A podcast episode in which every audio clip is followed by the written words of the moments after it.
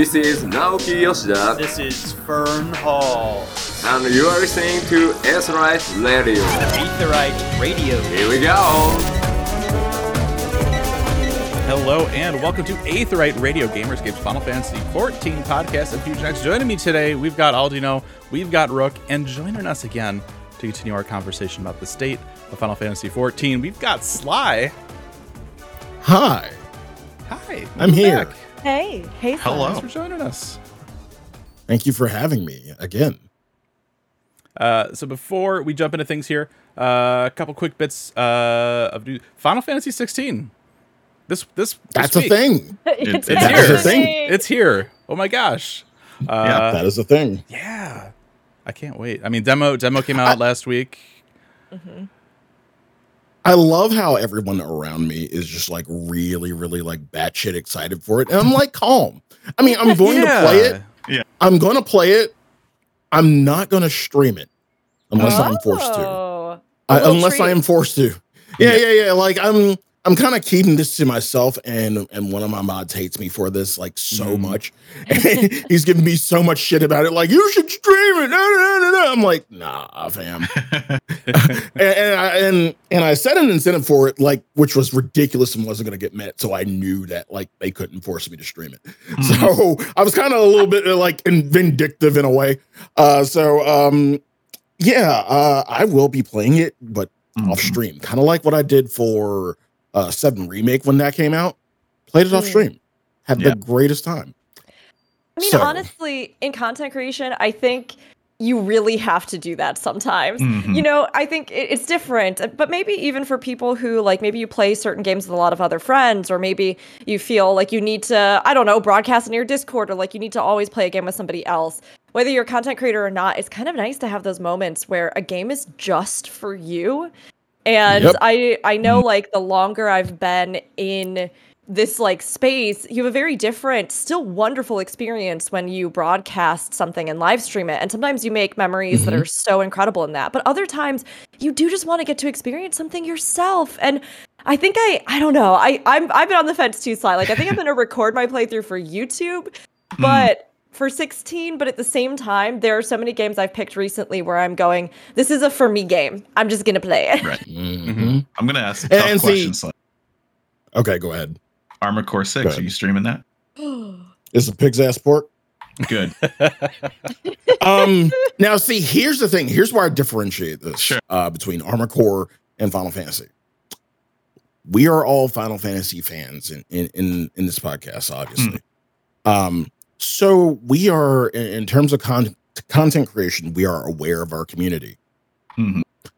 so another reason why i'm keeping this to myself is people can't contain their excitement Mhm. so I I will avoid Twitter. Like I'll just tweet just to say I'm going live for whatever stream I'm doing.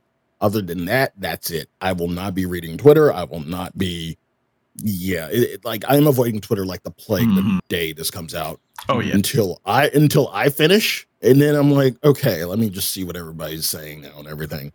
So yeah, that's another reason why because the Final Fantasy community in general can be a bit fanatic, Oh yeah. and, and, thus, you know, everybody and their mom's going to be streaming it, rightfully so. Yeah. So I want to avoid spoilers. It's it's one of those things, right? It's like it's like Zelda. It's like the new Zelda is out. Cool. Yeah. Everybody's playing it.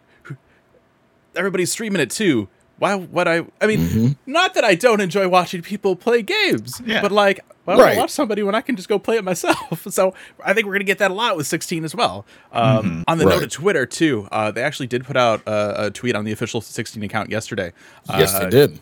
as is always the case with big games, uh, copies have gone out. Uh, they are investigating to make sure that more don't go out, uh, but it's it's here. So um, if you are one of those people that like really don't want spoilers, stay off the socials, set up your mutes. Uh, it's it's it's here. careful. It's happening. So um, Yep. be careful. Um, for those that are more interested in finding out stuff about the game, uh, our Final Fantasy 16 wiki will be coming later this week.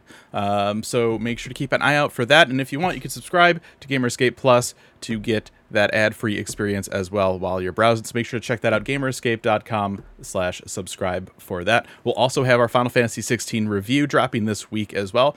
Uh, so keep an eye out for that. And of course, we've got uh, our coverage uh, from the uh, recent press tour uh, for 16 as well. So make sure to go check that out. We've got the YouTube video showing up all the uh, different stuff that we got to try out. So go check it out.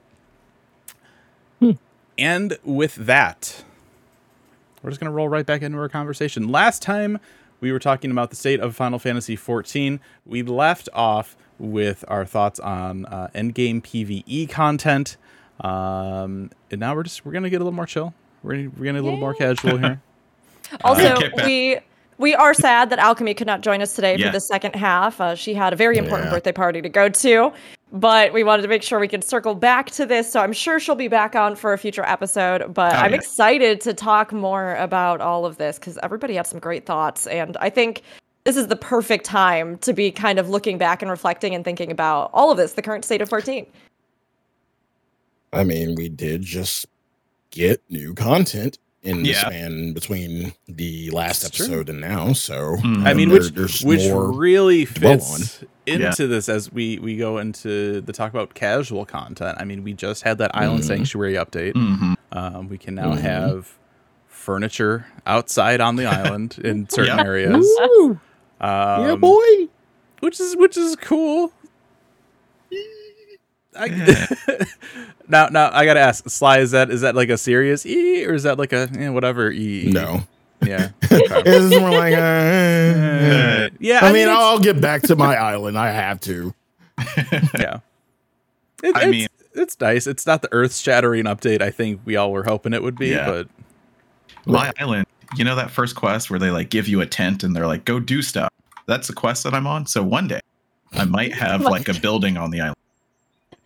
Maybe. Alfie, though. I at least have buildings on my island and plants and and a few uh, a few um little minions running Yeah. around and, I'll, I'll do and those some like the, animals. I'll be like the kind of person that would start Animal Crossing, and Tom Nook is like, Oh, yeah. man, this this kid is gonna make me so much money, and it's just a tent on an island for like three years. Yep. yeah, Yep. yeah, yeah. Mm. I mean, the thing with casual content right now is that 14 has always been a game that has a lot of great casual content. Island Yep. Sanctuary is an addition to that. And I do think that for what it is, and especially if you're not thinking about anything else, like what else has been releasing with the patches or hasn't been releasing with the patches and stuff like that, it's a great little side content excursion. I mean, the additional rewards, mm-hmm. some of the improvements and things that they put in there, the kind of unique nature of it, and especially being able to decorate it now and have that, it really does feel like you can start to customize it in a way that's a little bit more rewarding from that casual content front. And I mean, just in general in the game, we do have a slew of things that you can do for casual content. I mean, we've had such a revitalization of fishing in no small part thanks to Fruity Fisher and a bunch of other people that are passionate about it. We've seen some really great um, custom deliveries. We've seen all sorts of stuff that I think has been like a nice range of content, not to mention just the stuff the community does themselves with performances and role playing and everything that kind of falls under this category. Plenty of cool looks that we've gotten to. But one thing that I would say generally about the state of casual content in 14 is that there are a lot of things that, like Island Sanctuary included, I feel they could at this point in the game expand on in a way that would be really relevant for players, like the much fabled glamour catalog that we've talked about, Mhm. where you just unlock the looks if you have obtained them at some point, and then you can mm-hmm. go through and actively pursue collecting every piece of glamour in the game. Or, you know, just a lot of things like that. Island Sanctuary as well, just while it's fun on its own, I think there was a lot more potential that maybe we just haven't really fully seen delivered.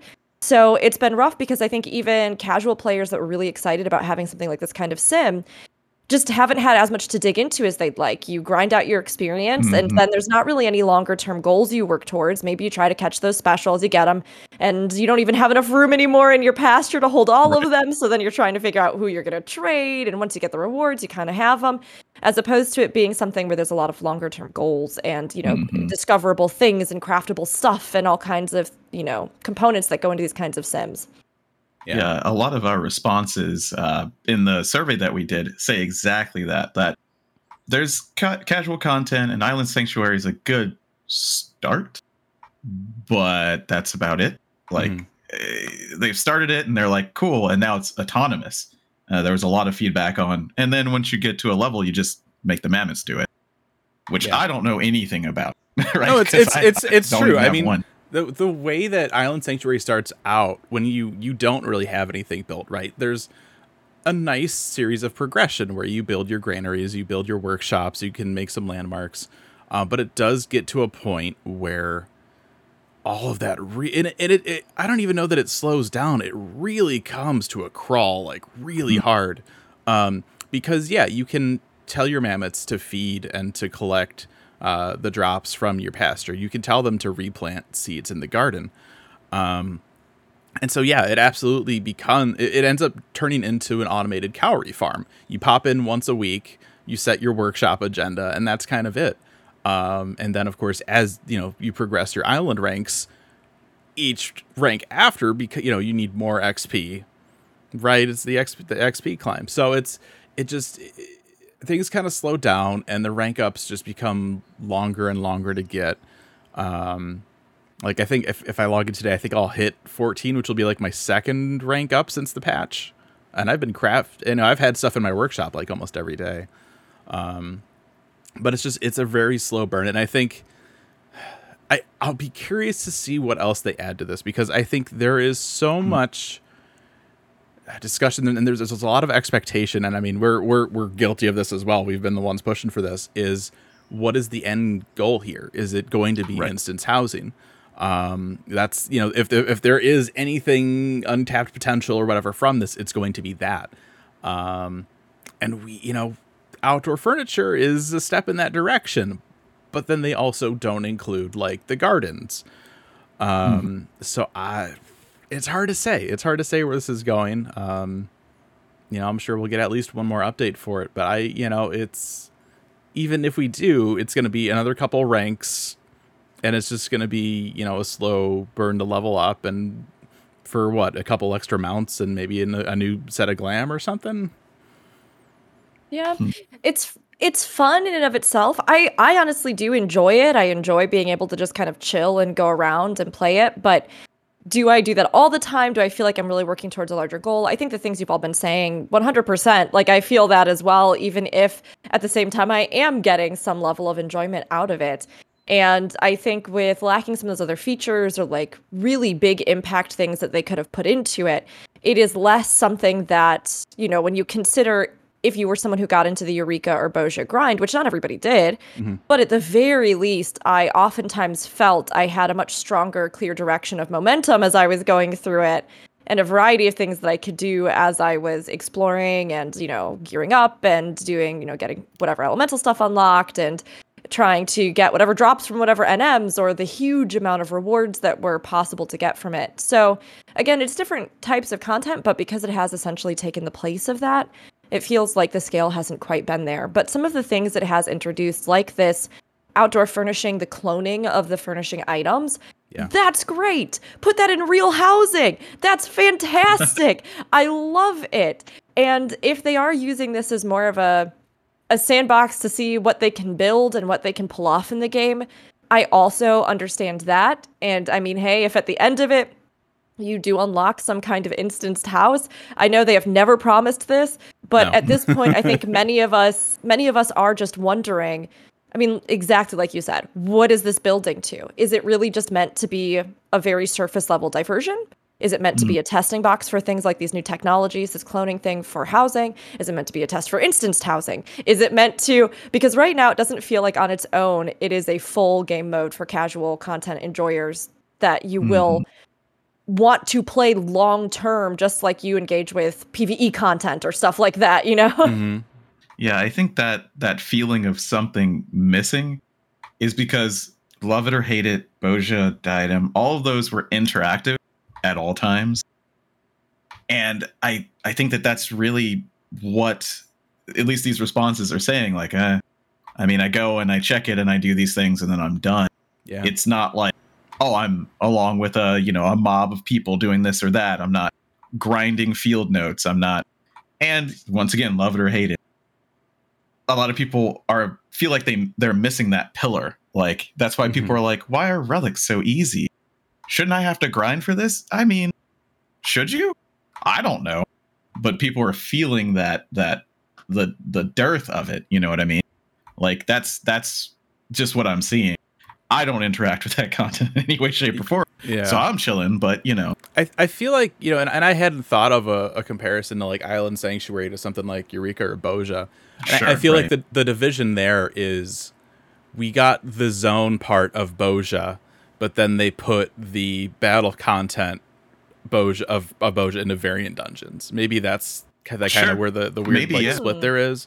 Um, but yeah, it's it's it's a shame. Like there's there's some cool stuff in here, but um, you know, aside from just the the initial progression of it, um, like I log in once a day just because like I want to see where my XP is. I want to see how close I am to the next rank. But realistically, you can log in, jump in there for like five minutes, and be done for the week for Island Sanctuary, and it's just there's not much to do unless like unless you're one of those people that just love decorating and stuff. Which okay, you know, with this patch that gives you a little more, but once you're done with that, how you know you're not going to log in that much more and and you know it's not like i hear people like constantly having like island parties or something right like Which how, how often are people inviting others to their island like i There's been, I will say, there's been more of that with the ability to decorate. Okay. Because Hmm. people are now using the islands as venues, essentially. You know, Yeah, you can right. build out like a festival area. I know people were building out pride, you know, events that they would then invite people that's to right the that's island right i did see hmm. something about that yeah So so that I think is great.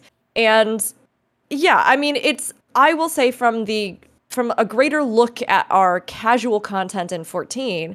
Like I said, 14 has an amazing amount. It has more than the vast majority of other games, even if you include Gold Saucer in that. If you include Hildibrand quests, which I technically think are for the most part casual fun oh, content. If you include housing, decorating, there's so much that you can do. There are a million glamour pieces that even if we can't catalog them, are still in this game. And Island Sanctuary itself being a game mode that's been specifically developed to appeal to that side of the player base. Because I mean, we all engage with casual content to some degree. It does not matter. I engage with casual content, and I do endgame content. I, it, it's it's something where you hear those divisions used negatively a lot, but I love it personally, and I was really excited to see them kind of lean into something like this where they could draw inspiration from another game and bring it in. And I think that is a great innovative concept for hey, an MMO doesn't just have to be raids, an MMO doesn't have to just be X, Y, or Z. And having that like slight solo component with it, or the social element now with being able to bring people over, sure. Um, is it as social as something like Animal Crossing, where all of the level of customization and the additional things that you can find on other people's islands and the ways that you can help each other. Like, no, it's not. You can't, you know, you can't go and. Although I thought this was something they actually said early on that you could do, which now I'm kind of going, wait, hold on. Um, you can't like go to somebody else's island and you know give them a whole bunch of rocks you dug up and all collaboratively like Yeah. work towards some kind of project by helping each other, right? So it's lacking some of those features, but it is great that they are trying to create content and experiment with content that appeals to that from a casual player standpoint in the game. So we do have far more casual content than most games I think even do, but there's definitely still room to grow and continue to expand on that in a way that's I think genuinely satisfying. Yeah. I think Yeah, they I- should just pull the they should pull the animals out of uh, out of the volcano, and just give them little houses, right? And go around and you can like you know deliver furniture or something, or Right, that's exactly what I was going to say. Because like Animal Crossing, you have the villagers that you're trying to attract, and then you Yeah. build houses for them. Like that's a way that they could go. I mean, uh, in the uh, foundation or whatever, there's those. Uh, what were they? Fets. Like Oh, put yeah. some Yeah, of those on the island, Yeah. and have your friend be able to do it on your island, so you could be in a group. That's like that's a no brainer. Yeah. I think. I don't know. It needs a little Just more more It- It, interaction. it needs Yeah. it needs something a little more spontaneous. That's not Mhm. just capturing rare animals for your pasture that's full. Yeah. I mean, what about casual content on a greater whole? Mhm. How do you all feel right now the casual offerings are in the game? You know, this was- Honestly, oh, you go ahead. honestly, I think we're in a good spot. A good balance between casual and and more serious content. I mean, when when we all you know tout this game to uh, uh, other players or friends and whatnot, like we, it, it's a theme park MMO. There's something for everyone, no matter what, no matter what time they come in, what like what expansion they come in like they're going to be satisfied no matter what. Like there's going to be something for them. And and uh, again, I think we're in a, a really good spot where like uh, striking a balance between you know raid content, story content, and just going off and fucking around in Gold Saucer, like doing your island or or what else? Just housing. Uh, one one one one thing about the community, and and I've said this from day one we are really good at creating our own content Yeah. with what we have and and and when there are there are content droughts we're good at creating our own content we are like yoshi p just gave us a game and we in a way sandboxed it to where we're like i'm gonna say all of us but a lot of us aren't bored during content droughts during the expansion wait I mean, we we have to be creative. Like we're not getting another ultimate, we're not getting more content like after Mhm. like um 6.5 or whatnot. So or 6.55, I guess. Um, so we have to be creative. So uh yeah, again, even even if some people feel like the offerings in, in terms of you know more casual content aren't there, make your own content. Yeah. Mhm. Yeah, I mean that's what I, mean- was thinking. I mean, even even if you know we have stuff like uh, you know sightseeing logs or Mhm. um, you know RP. Not everybody's into RP, but um, I mean the amount of times that like I'll log in and people are advertising like a venue of some sort. Like it's, I mean, people do make their own content, and I think you know there's there's definitely that space where if you are in that content drought or you're in a lull with the game um Mhm. you know not to say that like there's so, always something for everybody. There's there might be times where you're just like nothing is for me right now and that's fine right? I mean yoshida's said it a million times. You know take the month off go play something else. There's there's a, there's a new final fantasy coming out this this coming week. Go check that out right? Um but yeah i mean there's there's definitely that opportunity to to get creative and and to to do something that you want to do in the game. Um and so i think with that in addition to what's kind of like officially offered i think for casual stuff i think yeah i think i agree with you sly. We're in a good place i think with the game right now. Yeah. We didn't even mention things like triple triad, mahjong. Like, Mahjong. yeah, Yeah. there's so much. There's so much that you can do from a casual content perspective. So I do think that that is an area that is flourishing in the game. And again, while there are many things they can do to continue to expand on it, and a lot of things people are hoping for with like housing overhauls and Mhm. making decorating easier and or glamour catalogs right there's a lot of things that they can do to appeal further to it but we already do have so much that it honestly is one of the parts in final fantasy 14 that i think if you're someone who enjoys those kinds of things there is so much to do in this game that falls in that category Yeah, Mhm. absolutely. Um so do you think that there's a relation between types of casual content and like a like a player type? Like is like a hardcore player going to lean more into something like I don't know, like getting all the fish or something versus like a casual player that might just like jump an island sanctuary for like 10 minutes a day or something? Like do you think there's any kind of correlation there? I I think so. Mostly, and uh, the thing that I've seen the most is hardcore raiders who then go to venue, right? Or or who do a little bit of RP, or you know, uh, maybe not hardcore to like hardcore in some other silo of the game. Okay. I mean, I think it's I think for a lot of people, once they're done with their raid, their their ultimate, and now it's time to do all that other stuff, right? So I think it's I think there is a flow, but I don't know. I don't know if there's like an archetype. You know what I mean? Mm.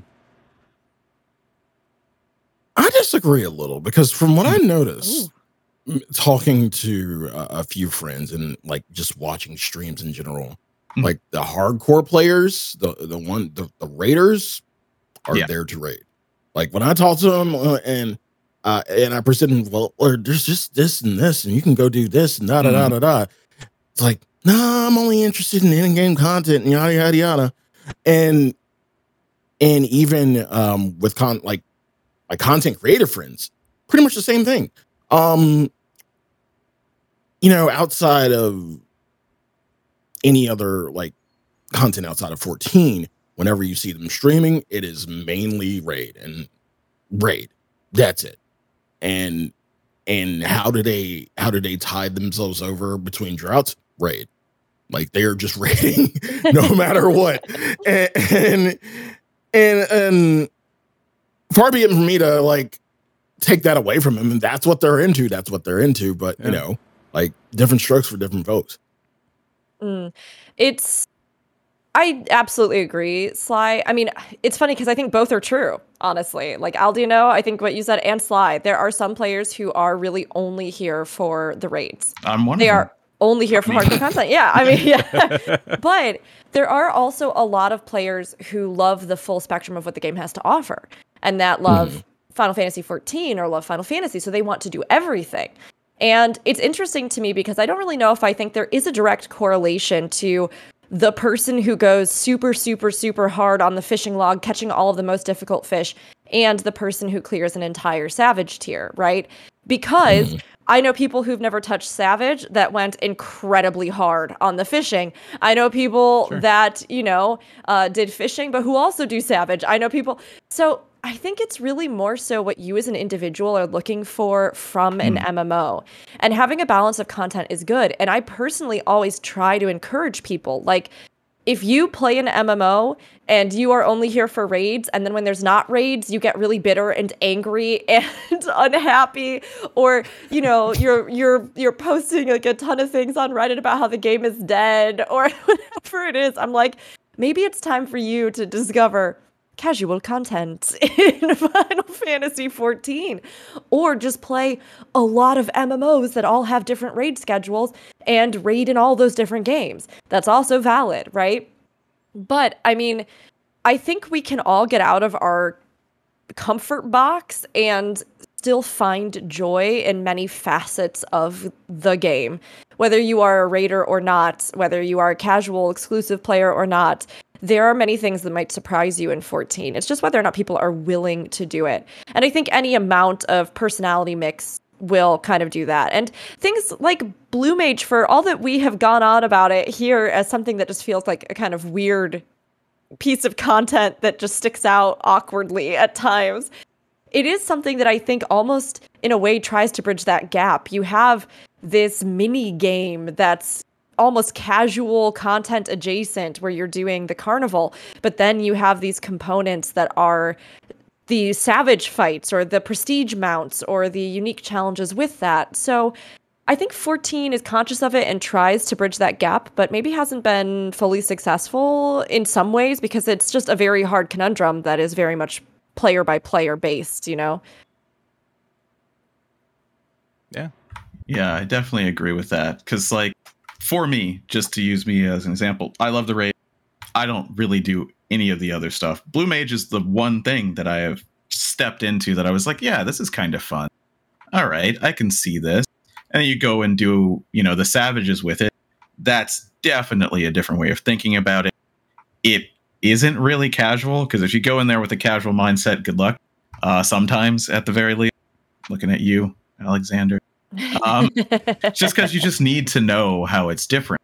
Um, so yeah, that once again, as much as I dislike Blue Mage and wish we had a real caster, and I'll say that forever, it was fun and it, it is kind of casual content, but it isn't. And I think that that's where Palace of the Dead or the Deep Dungeons also fall. So it's it's this weird multi-level that you can get into, but yeah, I don't I don't know that there's like clusters like raiders do this and or uh, in addition, and you know these people do that in addition. It's it's yeah, most people just that, screw up. That you mentioned that. I mean, because you know, thinking about it now, I mean, yeah, there is a lot of stuff out there that is multi-level, right? It's not Hmm. just catering to the the casual people that want to do fight stuff. It's it's there's the casual element, but then there's also the hardcore element. Blue Mage is a great example of that. Um, you know, back in back in the day, we didn't have normal and savage for raids. It Yeah. was just the raid. Um, but now we have it for raids too. Um, Mhm. we have it for trials. Um, yeah, it's, it's I haven't I never made that that kind of realization before. Yeah. I mean, if you want more people to do it, you got to give them levels. You know. Yeah. No, absolutely. I mean, and we've we've you know we've talked about the idea of like scale dungeons and stuff for for years now, um, to to kind of try and refresh some of the older content in the game. But, um, yeah. Uh, moving on. PvP. So Oh, the. PvP is a thing that exists in Final Fantasy 14. Uh, is, Is what I it? is is how I would phrase it like a year and a Is half ago. Because boy, they have tried so many times to get a PvP system in this game that people wanted or people enjoyed. We've had weird robot like Dota. We've I mean they've, they've tried some things. They took chat out and put in like little command messages. Mm-hmm. Um, Crystalline Conflict though mm-hmm, was mm-hmm, finally a system that people didn't hate. It's true. Yes, yes. yeah. And I so put it exactly You that know, I mean, I- you know, it's like. Yeah. I still remember when they introduced the feast and that that fan fest. That they're, they're like, yeah, feast. We're gonna do like esports with it. It's gonna be great. And it's like, mm, okay, sure, yeah, we'll we'll see how that goes. Cool. Mhm. Um, it's uh, that was a period where so many companies were like, we're gonna release this game and it's gonna be esports and it's gonna be super popular and everybody's gonna make money and it's gonna be wonderful. And it's like the feast came out, Capcom released like Umbrella Corps, and it just like wasn't working. wasn't working for a lot of people. Um, but with Crystalline Conflict, the community has definitely been liking it a lot more than previous PvP modes. Um, they also did a huge PvP rework alongside of Crystalline Conflict, which helped. Um, so what what do you think it is about PvP in Final Fantasy where it's what is it with Crystalline Conflict you think that made that be so much more popular than all the other modes that we I'm trying, like, trying to remember like there's like that one there was the other thing where you got to click on the mm-hmm. stuff like we've had a lot of different PvP modes. Why is Crystalline Conflict now the the standout? Easy to get in, easy to get out. Yeah Mhm. Like a, accessibility, I think, Mhm. uh, is a huge part of it. Yeah. Um, when you compare it to older modes like Feast, um,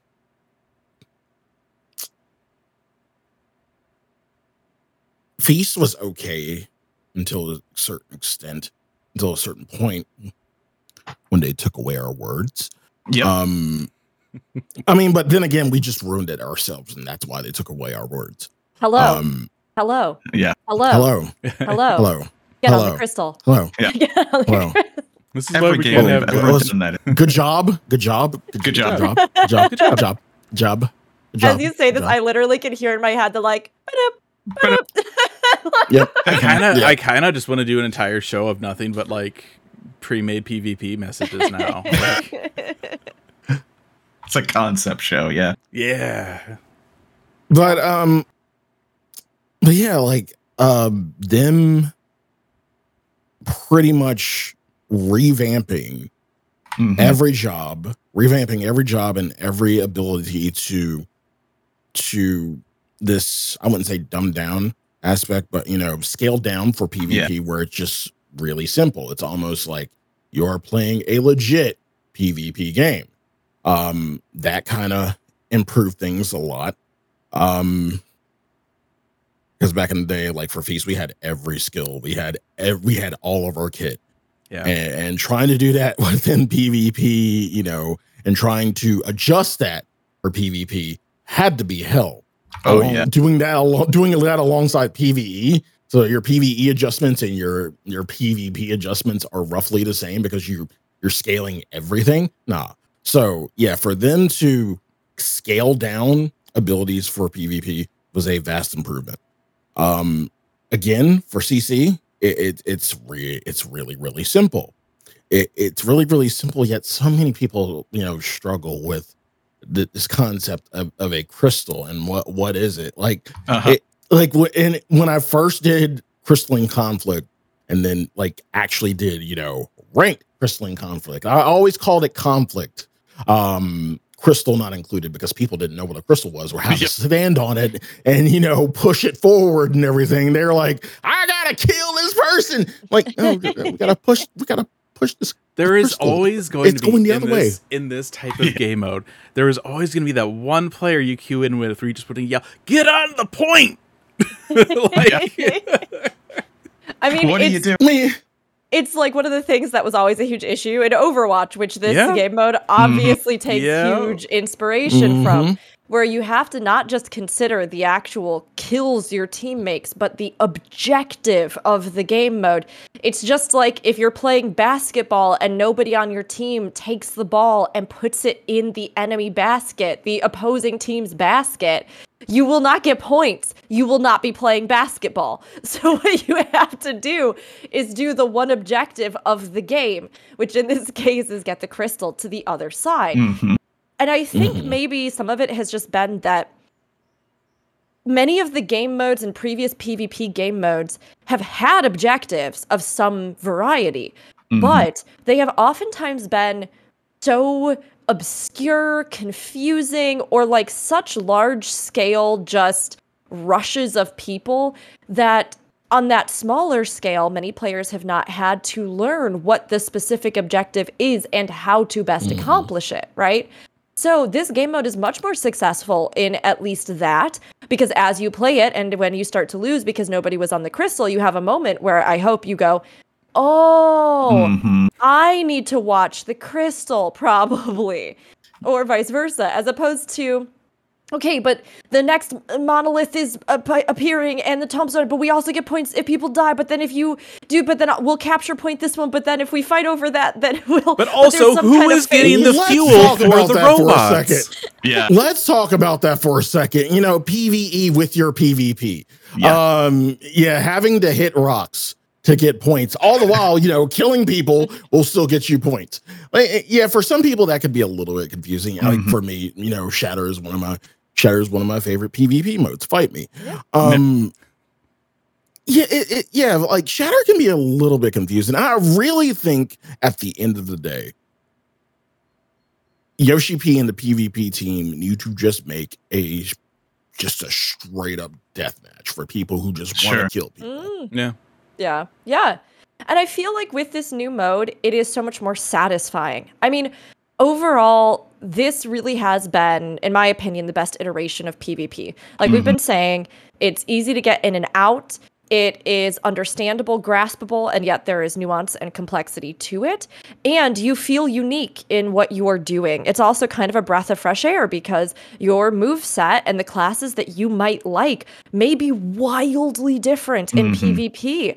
And having everything from the custom limit breaks or the sort of ultimates that we have to having these unique skill sets that do borrow off of the PvE versions Yeah. of the class, but that offer you more complexity, especially for classes like Red Mage, or, mm-hmm. you know, mm-hmm. where suddenly you're playing into a different aspect of the class fantasy. And you might discover, hey, I actually love playing this. I mean, Astrologian's cards do different things in PvP Hey, who knew? Which was the most refreshing. I was like, finally, at last, we've been reunited, my beautiful cards. That's And- my biggest note about the the revamp. Uh, it, Mm. it's just it's decoupled from the homogenation. Uh, homogen. I can't even say it right now because I'm so mad about PVE.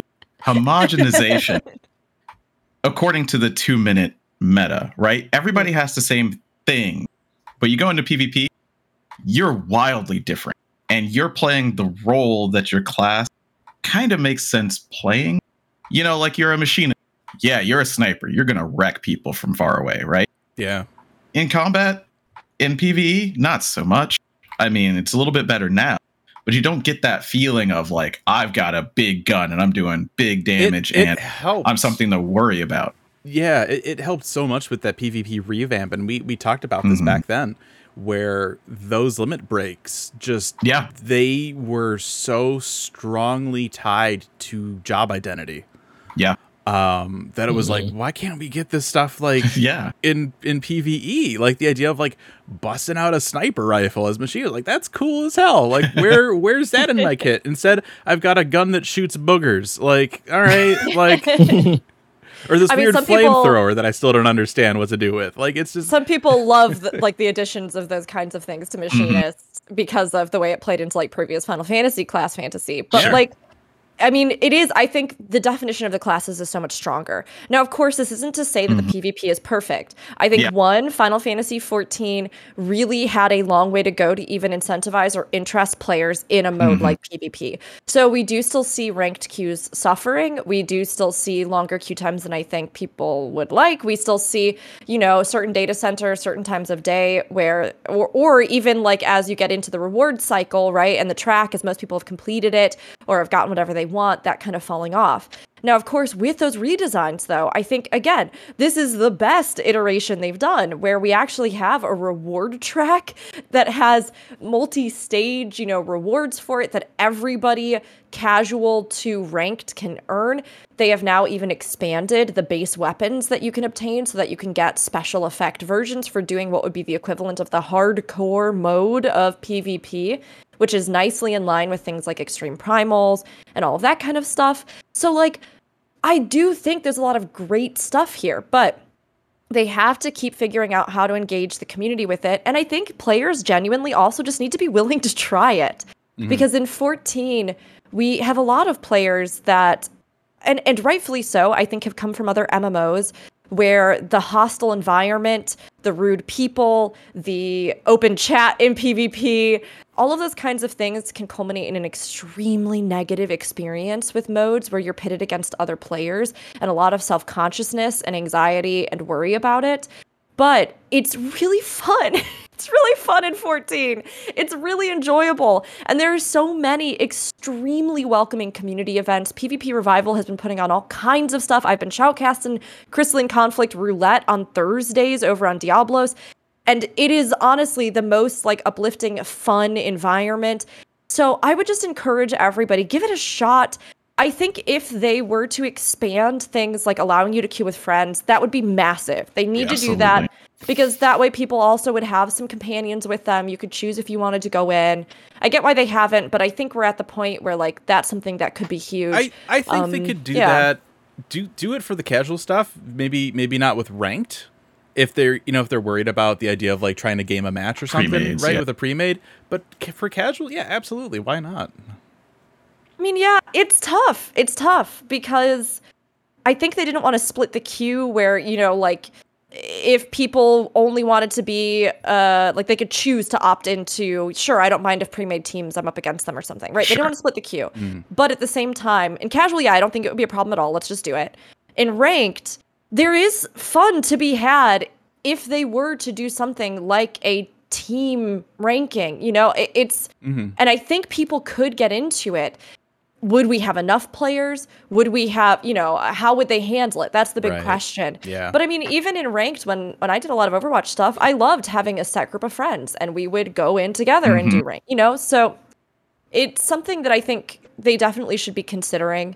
Of course i saw in chat too the mention about ping being an issue in 14 when it comes Yeah. to pvp which is true. I mean i've seen a lot of matches where somebody's clearly on the crystal and then lo and behold like you know it just registers on the opposite side. They get that tick or whatever. Um, it does make it a little bit more difficult for pvp in 14 and i think for players that really want that instantaneous response Right. gameplay.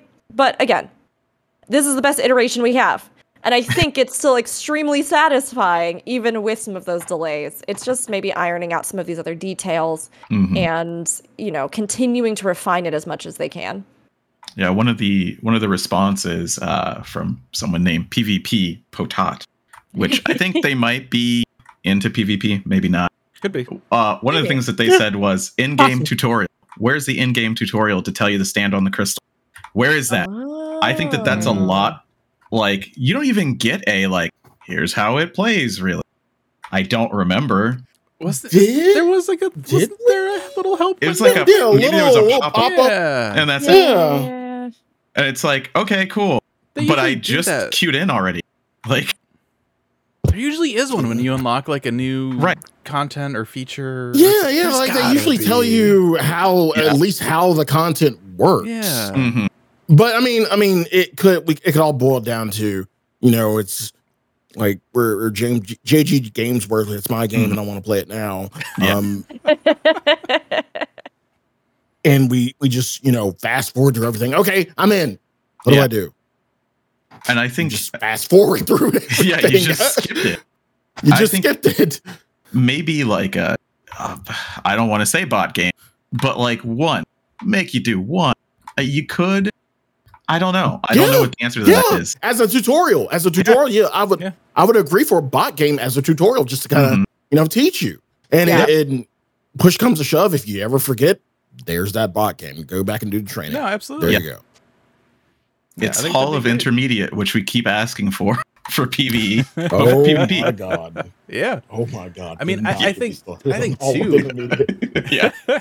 Something else I'd like to see is, I mean, I feel like, and, and I don't think I've brought this up or anyone else has brought this up with the last. Gosh, I always get the series. Which what's the one with the the that rewards? was another bit of feedback too. yeah, the- whatever the, whatever the thing is with the rewards, the rewards track thing, the season, the series, whatever.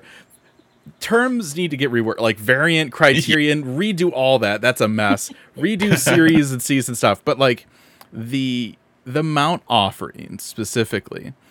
Last last time it was just another different colored Allagan node. and this time it's like the the Loporrit tribe mount but standing up instead of like bent over like Mhm. a helicopter. Like there's not a lot of variation here. Um and I did have. Sorry, I would say we did Yeah. have a unique dragon mount. We did. and that was really We- cool. It was the only the kind of first mount. couple the first couple of season series is whatever's were cool unique things. Well, but but, they're- have also added in other cool, unique things. Like when we had the Allagan node, we had that custom glamour set. So that was a whole Right. unique, like asset they added in to be the true re- end of the track reward for that. Right. Yeah, but I, I, I I'm worried that it the reward started out strong, but if they get into this thing where they're gonna start to reuse a lot of assets or recycle stuff in a way, that might burn people out.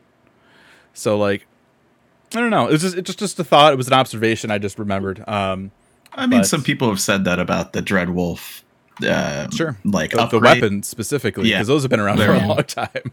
They're like, okay, now it's kind of shiny. But now they That's can glow. cool. So Yeah. there's it's something, you know. Yeah, if they had done a more unique special effect for Mhm. that, some of them do look really fantastic. Yeah. Don't get me wrong, but we've seen some of these incredible designs come out, like especially with the Four Lords weapons and on, where they Mhm. have these really unique special effects and things like that. So if they really started customizing that and you know catering to the sort of themes and aesthetics within um you know our new astra umbra and everything else right i think that they could have some really cool stuff there that people would genuinely work hard to try and unlock or get Yeah, I mean, it says getting up that high. Now, you can correct me if I'm wrong because I don't remember how you're going to get that upgrade item. It's like it's amount of time that could be similar to doing an ultimate, like You- number of hours. It's it's it's it's through like a token exchange thing, if I remember. Yeah, Um, but you need to be in the top things are. 100 or top whatever for your server cluster. It can you don't have to just be top 100 which i'm so grateful You just for need to get to crystal or something. you have to get to crystal rank i think it's Okay. crystal i'm pretty sure although chat can correct me if i'm wrong Mhm. um i think you have to get to crystal rank or be in the top 100 Okay, it That's- might it, actually it might go down to diamond rank it could. Yeah, it depends because for me, I think that that really cool reward. If you're spending amount the amount of time that someone's spending learning an ultimate, now let's not talk about the best of the best. Let's talk about at least a little bit above average groups getting through ultimate. Like all of that prog distilled down into hours versus PvP into hours. If that's close, give them that cool ass looking glow, you know? Mm-hmm. Like the real glamour in game is your weapon for your adventurer plate, right? So that you can get those effects on it. like it like makes some really cool effects that were made to be part of the adventurer play. Like if you do it this way, it looks like you have, I don't know, a Super Saiyan aura. That's the first thing I thought of. But like those things, those are cool. That's that's not why people try and do ultimates. That's kind of there too. It's just I you disagree? I would leave. I would leave that for like Sure. top ten, top five Yeah. at, at the very least. Like crystal, crystal. Getting a crystal is one thing. yes. Like after get like the work after getting the crystal is a complete. That's where it separate is. thing. Then- Yeah. And I feel like that equates to the time someone would Mhm. put into an ultimate. It's Mhm. just Yeah. like like going in and still like after crystal going in matches and Mhm. risking the points they have just Yes. to just to Mm. kind of get higher. So Yeah. yeah, Well, I and- think and- that and- equates. Even even then too. I mean, depending on how you want to, you know, is it is the time just time in matches or is it also time in queue? Because the rank queues have been getting a little longer. Yeah, I mean well, they they've been so- really difficult on some servers, Yeah. which is really sad to see. And I mean, Mhm. that's why I think even if they just increase the special weapons and things um, to make them really cool, and you know said, hey, you do need to try and get to these ranks. I mean, yeah, I think I I agree, Sly. I don't think it's quite on par with an ultimate Mhm. from when I was doing my own crystal grind, but I mean, it is still in the equivalent of PvP, right? Some of the most time investment you'll put in, and depending on who you're like, you know, matching up against, and yes, depending on the queue times and depending on RNG luck of the draw of various teams. Although, don't blame everything on your teams. Yep. You have agency over yourself as well, and there's a lot you can do even individually to save a match, right? So it's something where I mean, yeah, I think having that could definitely incentivize. And of course, there will always be the discussion in PvP of, well, then, but how do you reward the top 100 players? And how do Yeah. you reward to give them the things for pushing beyond that? Because Mhm. it's a balance where you want to incentivize as many people as possible to be popping that queue. You want as many Right. people as possible to be in there just trying ranked. So you Mhm. do need to have a cool reward for that and a reason for them to play it long term. But uh, I mean, yeah, there there are other ways to acknowledge or validate those who have been in the top ranks. Mhm. Um, so I mean, it's it's always been a balance with them trying to avoid doing too much that are like exclusive, limited rewards that you know the vast majority of people won't be able to get, but also incentivizing people who are interested in striving for that to get it. I, I think there's a way they could do it, but um, I think this was a great first step to at least introduce yeah. the concept of having these upgradable weapons. So Mhm. Mm. Now here's here's here's a thought, and I and I don't want to like take us down a whole other tangent, but I think it's an interesting question. What if they just had one type of crystalline conflict to cue into, and it's just you, What you you get mean? remove casual, and just have it be ranked tracked the whole thing. people would not, people just wouldn't play it. You don't think so? yeah, you would have you would have uh, you would have people who you would have the the hardcore PvP peers who would just be mad at the the ones who are Mhm. new because you're dragging down my rank. huh, duh, duh. And um, I mean, you're gonna get things that like even if that. you rank if you queue up for rank though. You're always like gonna get that one person, right? Like, but casual is a is a good room to try shit. If you want to try like a if you haven't PvP'd on this job and you bring that into into ranked, nine Mhm. out of ten you're bringing down your team. So I feel like casual exists just for that to try Okay. new stuff, and then when I'm ready, go into rank. So yeah, Mhm. I, I really think that you shouldn't. Yeah, don't take away casual. Just like having casual as a testing round is a great thing. Never get rid of it. Okay, I was just you know I was thinking queue times, and you know I was just like, hmm. Yeah, I mean, in theory, it wouldn't be a bad idea if it weren't for the fact that I think people tie so much direct uh, performance anxiety to where you are rank Sure. wise, right? Like, Yeah. you know, if people feel like anytime they queue in, they're going to be getting a grade. Yeah. It's something where you're just going, I don't want that. Thank or you. or that you're you're somehow like you know getting into like a, a match with like people that are better at this than you, and maybe you want to Mhm. avoid that. And yeah, no, I get You it. know- yeah, that makes sense. It's something that came up in a interview. I don't know with which venue. I, I w- wish I knew. Uh, for 16, because there's like a there's other modes where you get scored. That's to keep everything light. Spoiler, but they don't really score you through the story because they're like that would make people not feel good if you did your normal story playthrough and you got a C on things, you'd feel bad. And I'm like, yeah, I I get that. Uh, it's kind of that separation because we do have places where hardcore and casual interact, and I say this all the time, like 24 man, and if and things like if we didn't have the main scenario roulette and it made you watch those cutscenes, the pressure on new people to skip cutscenes Yeah. because of people who want to get through it faster, not even like hardcore. This could just be someone who just got off of work who just wants to go faster. That social pressure sucks. And that'll really stop you from playing a game. I heard a lot from people who tried WoW and they're in the early dungeons and people just don't care. They're gone.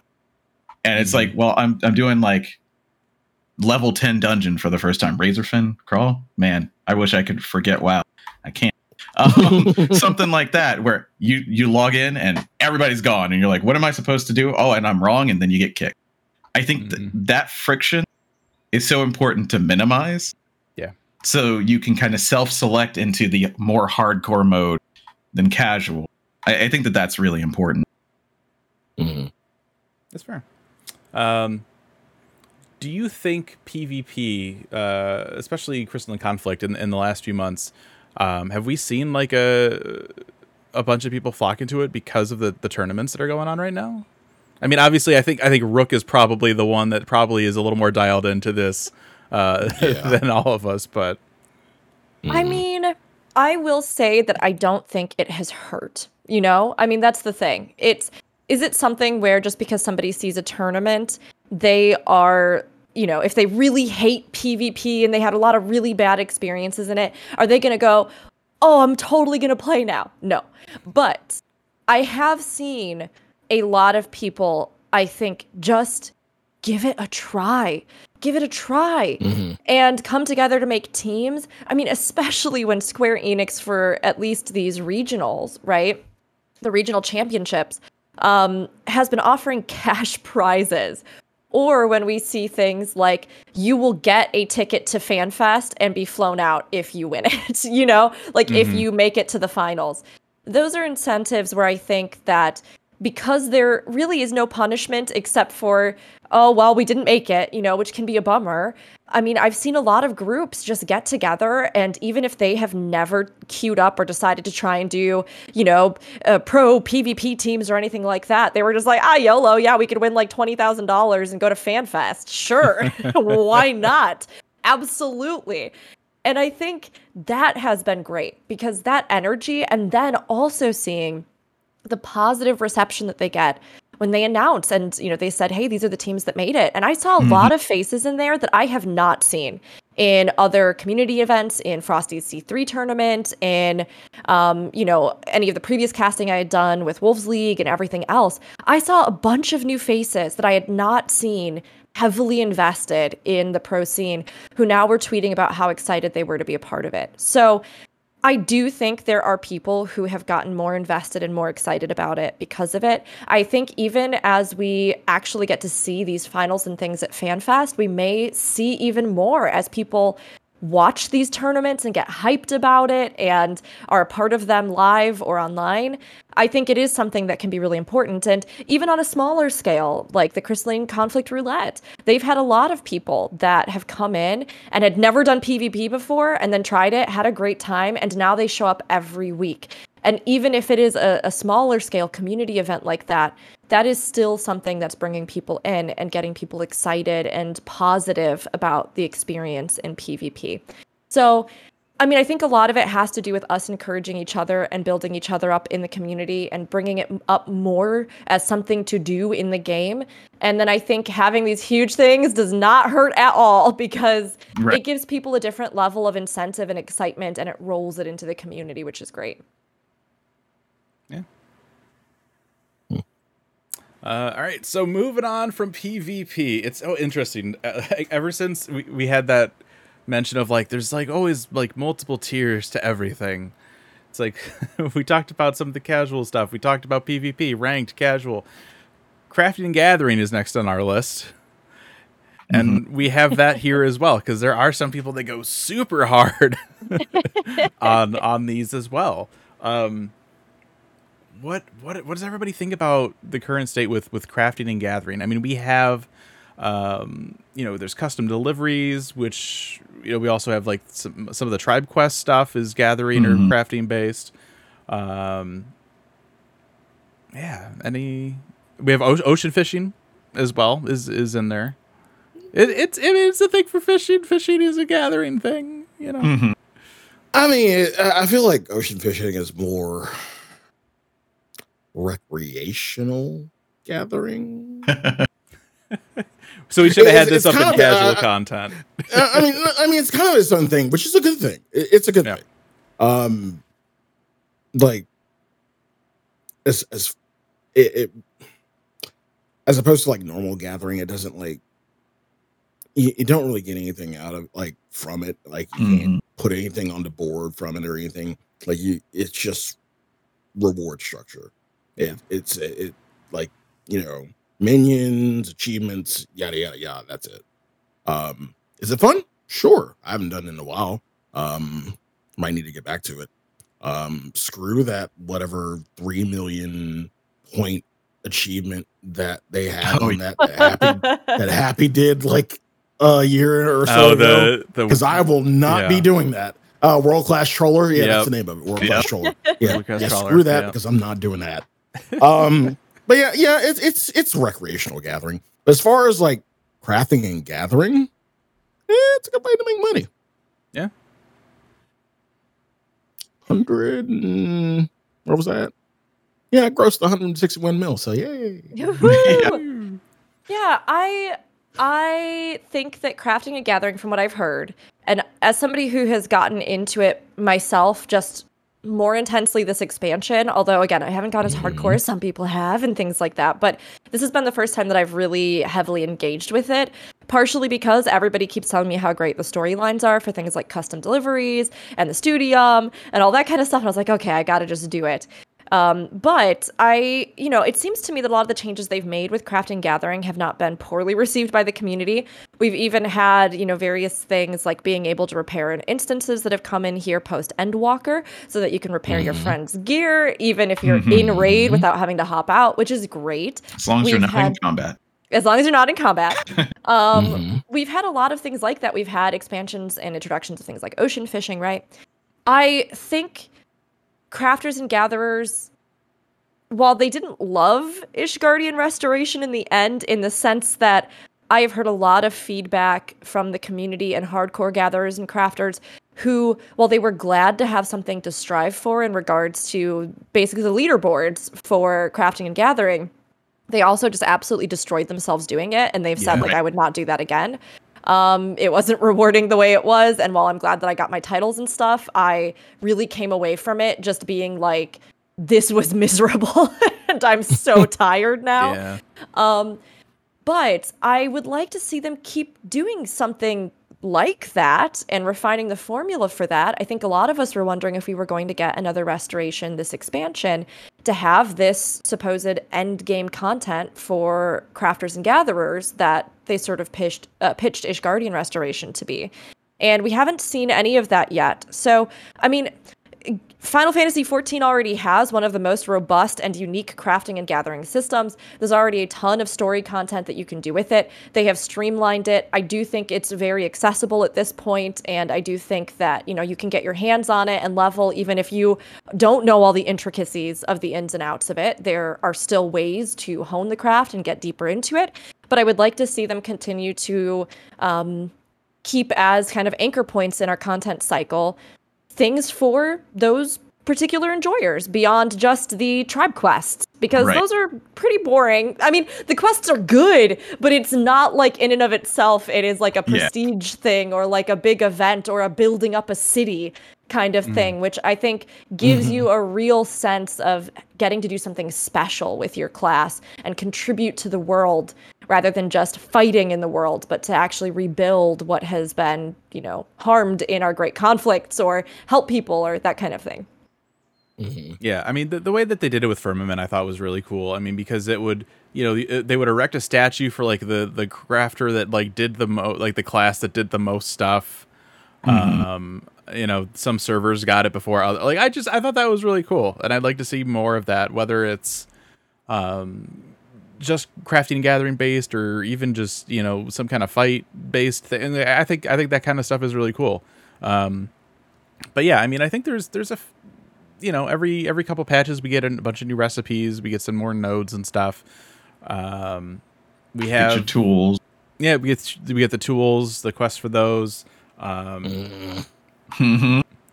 yes yes sly That's why I mentioned them. again um you know the the resplendent tools the the crafted ones again i don't really know about the gather ones it's fine if you like shiny stuff i mean but Mhm. at least make it worth someone's Yeah. while like it's mainly again it's mainly for manual crafting and in, in terms of the monotony of crafting in general whether you're doing your custom deliveries whether you're doing your tribe quests whether you are making a a buttload of crafted sets for people who's really doing manual crafting everybody and their mom is Yeah. probably doing ma- macro crafting Yeah. so it really it hard like the the bonuses that the resplendent tools do give it doesn't seem worth it for you know your just general everyday macro crafting. So um i, I kind of feel like they should rethink um what the bonuses will be for the uh resplendent tools. Otherwise mm, I, I just i'll just make the crafted stuff and be happy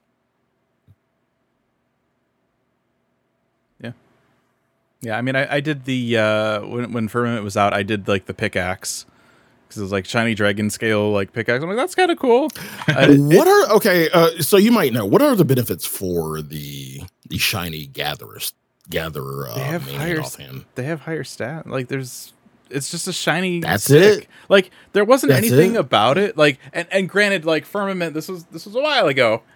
But like I remember getting it and I wasn't like hardcore into like crafting and gathering. But I did enjoy Mhm. like, you know, especially like Heavensward when they added like scripts and stuff. Like I was all about like going around and gathering on a miner. Like I I enjoyed that. I you know, I camped nodes Mhm. a lot. Um Mm. so you know like in, in that regard like miner's like my main gatherer um so like well i'll go for the thing but it's just it's just a lot of running around getting a crap ton of rocks to turn in and then going somewhere else and getting a crap ton more rocks to turn in and the end result is i now have a pickaxe that is shiny like i don't i don't remember anything crazy. Somebody says special bonuses for collectibles. Yeah. sure. I, I don't know. Yay. Yeah. like That's it, what I it was would seeing. make sense that there would be something right? I mean and and let's be honest so many people like everything else do things for the glam. Um so. From from what I saw, it's basically you get a proc to get a bonus when you're doing collectibles things. Basically, you you Okay. increase the chance to trigger like collector's intuition by a certain amount when gathering collectibles, which is okay. uh, honestly when i was working towards that that was probably the last time i was like really gathering stuff Mhm. so i got it cool i'm just gonna go do tribe quest now thanks Yeah. to be that's honest, I don't. Okay, so, so as somebody who's more of a casual crafter gatherer, right? okay I think they could do something a little bit more to engage players in okay, well, what's the next thing that I do, right? What's the next thing that I do as a crafter gatherer? And if I like that they have essentially the sort of relic weapon equivalents for Mhm. crafters and gatherers. But whereas for correct me if I'm wrong on this, please. Um, whereas for you know our PVE classes, there's a quest you go get, and then you like you do the whole questy thing, and you have all whatever component that's a part of, and then you earn it and you get it, and it kind of comes to your attention in that natural PVE game flow. I I don't think it does the same for crafters gatherers, right? Is there like a quest that pops up when you hit a certain level kind of thing or in terms of like the like the relics, like the special. If you decide to stuff? pursue the relics or special weapons, yeah. not really. I not mean, really. You have to you have to look for it. Like it, it's something you have to like really. I think is the search Speak out. I haven't done it. Aren't the new Mm. ones That's like weird. back in Yulmore or something? Oh, Or was that was that I a different? so. Was that last? Exp- I can't see. I don't even. I don't keep up. I think so. Just oh. by the name of the I mean, because- I feel Yeah. like I, like the screenshot. I, I saw a screenshot that was it's like in the Crystarium. Crystarium. Crystarium. Okay. Okay. Okay. So Yeah. even even still, right? It's this area that like if you're current MSQ, you're probably not going back to that often. So the only way you would really know about it is like the patch notes. patch notes. Yeah, Because yeah. See, the, see, the thing about crafting, like in-game crafting, like once you're done with like the the quest, once they're all leveled and everything, you've done all the crafter quests. It's pretty open-ended. Like the there's no, there like outside of crafting content with resplendent tools and things like that the next logical step, I believe, for a crafter once it, you know, you've gotten your Omni crafter, you, you know, your your your bis, pentamelded, yada hmm. yada. Those will be steps, honestly. Those would be your steps. Like get pentamelded to get like geared as best as you can. Go out in the world and make money. Like and, and Yep, like the it. game isn't gonna the game isn't really gonna tell you, you know, go make money. Like it, it's it's a logical step, but the game won't tell you that.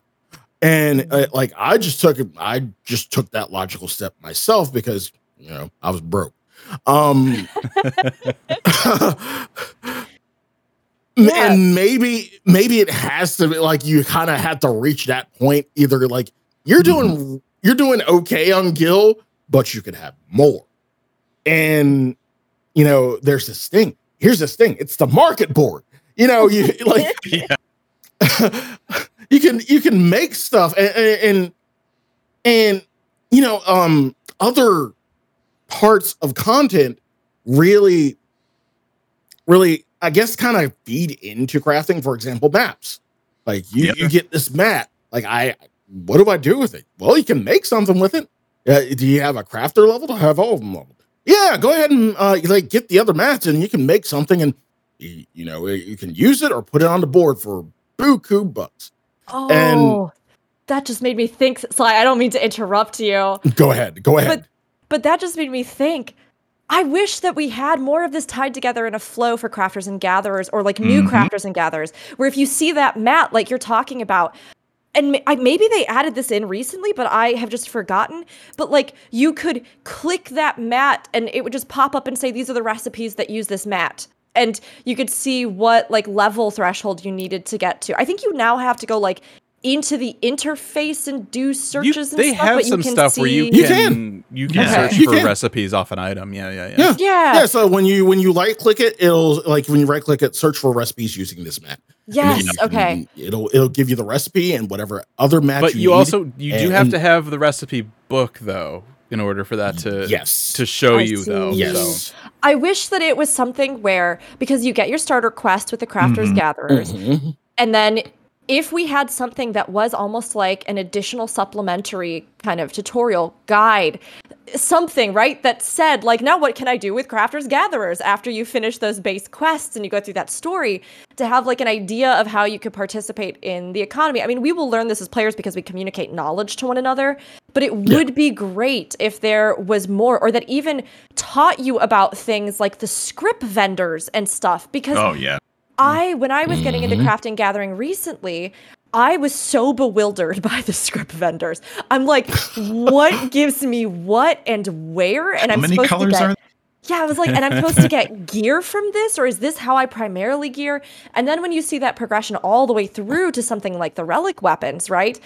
I think Mhm. integrating more into the flow for players who are interested in that craft and gathering, creating more of those links in the chain so that even if you don't have that book, you can right click that item and it'll say you need X book from this vendor and this will unlock these recipes that use this or something.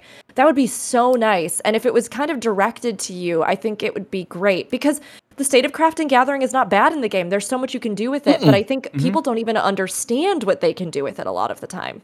Yeah, I Right. think that the problem with this is uh, you know kind of creating like a like a, a natural feeling path.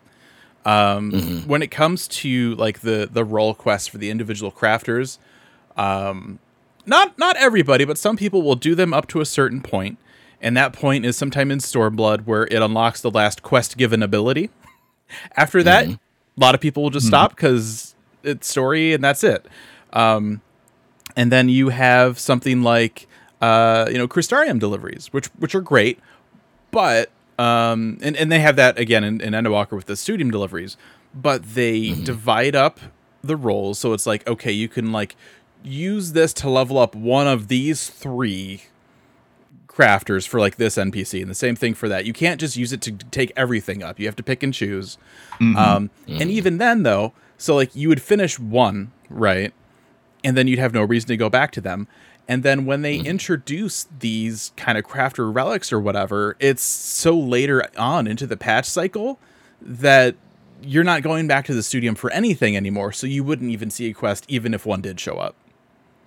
I think I think that's where the problem is with with that. So I and it's a lot of crafter progression after that initial level cap. It's buy whatever the new gear is, pentameld it, make stuff, get scripts, get recipe books, get mats from maps, profit. Like that's that's kind of the progression. It's not Yeah.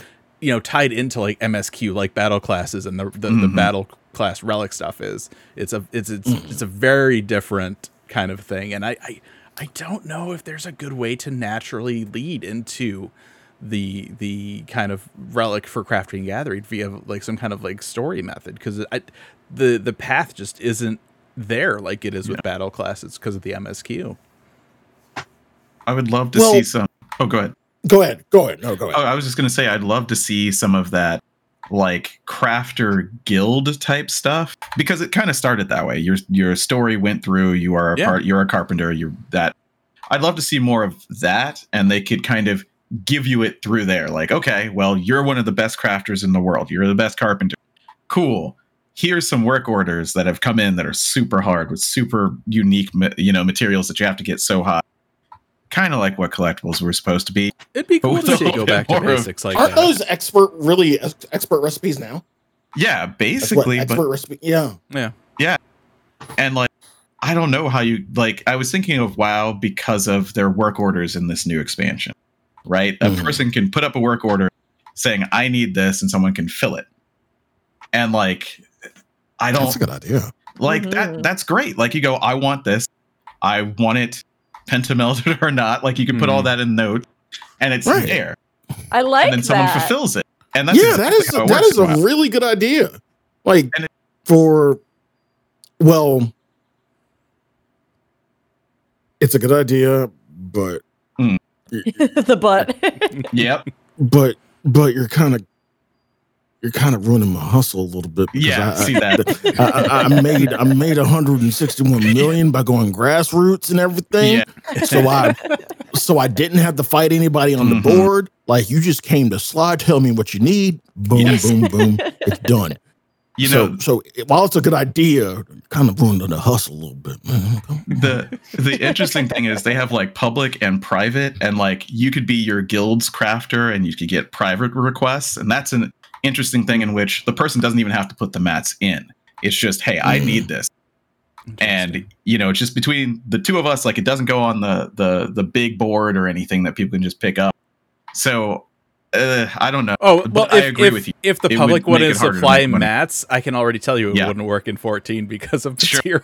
Why? yeah Do you know Because how many like materia you need to get like a successful like fifth meld in a well like, maybe it doesn't do could- pentamel that maybe could it's take just a Well, uh, well, uh, uh, well, it's not as bad as it used to be. Definitely. Maybe Yeah. I'm lucky. Okay. uh, maybe I'm lucky on melds because, like, when I when I had the Pentameld some stuff, when I had the Pentameld the the newest, uh the the most recent uh crafted set for for this uh for this tier, um, mine wasn't bad, but like when I was when people were melding around me, like God, they lost so much material. I felt bad for them. Mm-hmm. Um, yeah, so I guess it's a case to case basis. I guess for material melding. Luckily, thank thank God I didn't have to melt. The whole the whole crap. thing is just a big scheme.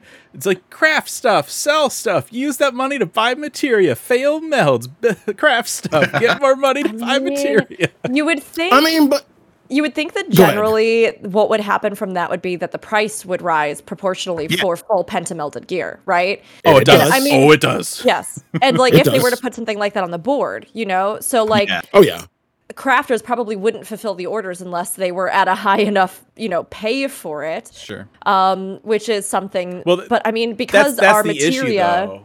Well, can I just say that yeah, yeah, because yeah. our materia right now is more plentiful and cheaper than ever, there are so many ways that you can get it, and there are so many, you know, Mhm. that's something where I think that that could maybe even help compensate a little bit for some of the market on that because I remember back back in the old days when the only way you could get the materia was if you did Palace of the Dead and then you Oh, sold it on the market board. Oh, you like- young and back in the day, if you wanted materia, you would go to Earth's font with Earth's your Font, yep. chocobo.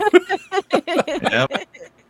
With Oh, any wow. any bonuses to uh, Mhm. spirit binding, yeah. yeah. But yeah, Back like my. Rook, as you said, maybe. Uh, but Rook, as you said, like materia is is really really accessible now. Um, again, when I do my custom deliveries, and I'm and you were talking about scripts. Uh, what do I buy with scripts? I just buy materia. I just buy a crafter materia and Yeah. hoard it. That's all I do every week. Like I do, I do my weekly turn ins. Um, and um, yeah, just use my scripts for material because I'm not going to use it on anything else. I have nothing, no real reason to use it on anything else. I mean, if I do feel in the mood to gather a little bit, maybe I'll get some cordials with it. Mhm. With Yeah. and and yeah, there's the the separation of crafter uh scripts and gatherer scripts, which are like yeah, two different things. Uh, but either way, um, yeah, I'm just hoarding material, and Yeah. yeah, it, it's really really accessible. So get material.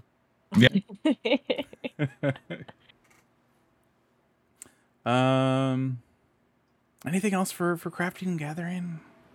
Uh, most of the stuff.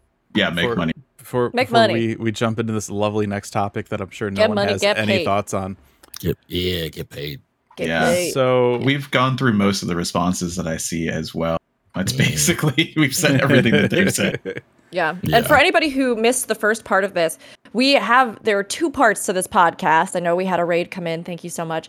And uh, it's great to see everybody. So, 2 Mhm. parts to this podcast. In the first part, uh, we talked about a ton of topics about the current state of the game. But the big thing was is that we also had opened up a form for all of you to submit your thoughts, your feelings, and where you are at in your experience of the journey and what you think the current state of 14 is. So when we refer to our sheet, we're referring specifically to everything that many of you submitted and the Mhm. information that was contained within. you know, it's the sheet. Everybody's got a sheet, right? Yeah, totally. yeah. Um. So this this this this one is gonna is gonna Huh. have some discussion. Um. Woo! What are your thoughts on the current relic weapon process? I love it. Get out of fifth. here, Aldiano. Wow. I plead the fifth. Yeah. look, you I, monster. I look, plead okay. the fifth. I Mm-mm. I just noticed again, and I'm like, oh hey, I could buy three more of those stupid rocks. And just hoard that, I guess, so I can make as many weapons as I want because there's nothing else to it. Mm-mm. Yeah. I I, I Okay. still find issue with the fact that I think it's the the second one. It's called like like complimentary something. Yes. Why am I so, yeah. paying for it? Okay. you good should be point. giving this to me. Why do I need to go grind for it? I think they mean in compliment to like the previous step, but you're right. It should be free. Oh. Let's- let's fight I mean, for- that. Does No, make I just want to be also free. like, yeah, no, I'll take it for free. Yeah. That'd be great. Uh, I think for me, and again, I say this as somebody that both love and hated having something to do with Shadowbringers. Where in like I could Yeah. log in and just grind a bunch of Delubrum Reginae, and I God, I made five, six relics last expansion for for Yeah, some reason. I would do You one, and I'm like, I'm gonna do another one because I hate myself. I don't know why I did it. It was something to do, right? Um, Yes. And and now here, as we get Sly, you Yeah. really got Sly with that comment. it was something to do. it was something to do. Man, you know how much I would love something to do right now in this game. Oh man. It's you know, it was it was one of those things where, you know, Eureka and and and Bozja, after that, I just I went really hard in that stuff. I you know, was logging in, that's what I was doing, like every time I would log in. Um and so yes, kind of tied to, to the relic. I miss that feeling of logging in and having just a giant area with a bunch of stuff where everybody else is also logging in and jumping into. I miss I miss having that this this cycle. Um having you know there were like I'm trying to think what did Eureka have for rewards? A million things. Eureka Oh, yeah, had a whole- Well, so Eureka- much. Eureka was yeah, Eureka I mean Eureka, Eureka had like the rabbits and stuff. You could get there Yep. was the the The 11 game. lots of 11 stuff. Like I think probably like than that, three people too. got that damn hat. That hat was a pain in the ass. to There was a ton of special 11 stuff for nostalgia based Mm-hmm. Yeah. off of NMs. There were a million rewards. Lots housing of it was from the, for the gems. coffers. Yes, uh, the dinosaur mount, the like there were That's so many different things that came from it. Pieces of Yeah. glamour, a ton of stuff. and, and and it was all RNG, so uh, th- that was something that you could kind of grind for, right? But also you could get XP on other jobs. Like I leveled Red Mage because of Eureka. As far as I'm concerned, it's not called Red Mage; it's called Eureka Mage. Um, Yeah. and and so to not have that this time around, um, and I- and I mean it's it's hard to d- draw a direct comparison, right? We- Fusion, we- not to um actually you really fast here, but um actually, uh you couldn't level other jobs in Eureka, right? It wasn't until Bozja that you got experience for leveling in was that right? Okay, Yeah. Which was unfortunate, but it still motivated many people to level certain jobs and to then bring it in to use them, which I think Ah, is still really sit valid. corrected. Um, so yeah, but I, you know, it was it was something else to do. Obviously, everybody has their own opinions, or you know, strong or not, um, about some of the stuff in there. But um, I like the idea of something that it's. It's, it's again it's another one of those tiered things right there's the casual aspect of like i'm gonna just go over to this area and just run around get into a party and do a fate train with people or if you want to get a little more hardcore there's you know the the like the little duty instance things that could pop in in Bozja. Um, then you had uh, Del- Delubrum uh, Savage for, for Yep. the real hardcore people. I mean, and we had Baldesion Arsenal as well for for Eureka. Um, so having the relics behind that gave more substance to it, and it made it a little more like there, there was still like there was still uh, very much a grind to it, right? I'm logging in. I'm doing like six Delubrums or whatever it was for this one weapon, whatever. Um, but it the Fate Train and stuff, I think, kind of mixed it up in a way that made it more fun than just grinding roulettes and just Yeah. using tomes. Um, Yeah.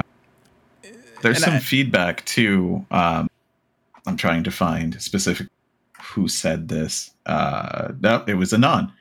Okay, so someone says that you know they're casual and they want the relic grind to be casual, but roulettes give them a lot of anxiety, right? hmm, And it's like, yeah, you know, I hadn't really thought about that.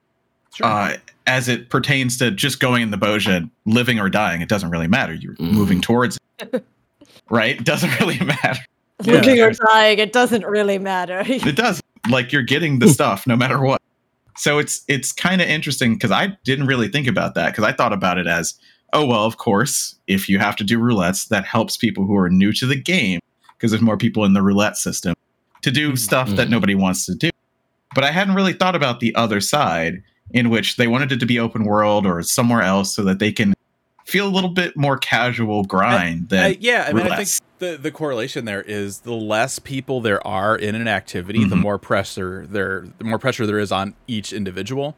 Sure, yeah. Whereas if you're jumping into Bozja and half the people are getting killed by the red chocobo, it's fine. It's just this is a thing people get killed by. It's not just that I'm a terrible person or I suck at this game. Sure. Everybody's getting killed by the chocobo meteor. You know what I mean? So I think I think that's that's nice. And We're think, all equal in the chocobo's eyes. Yeah. right, and, and I think that's part of why I We're all liked it too, because because it was just very casual.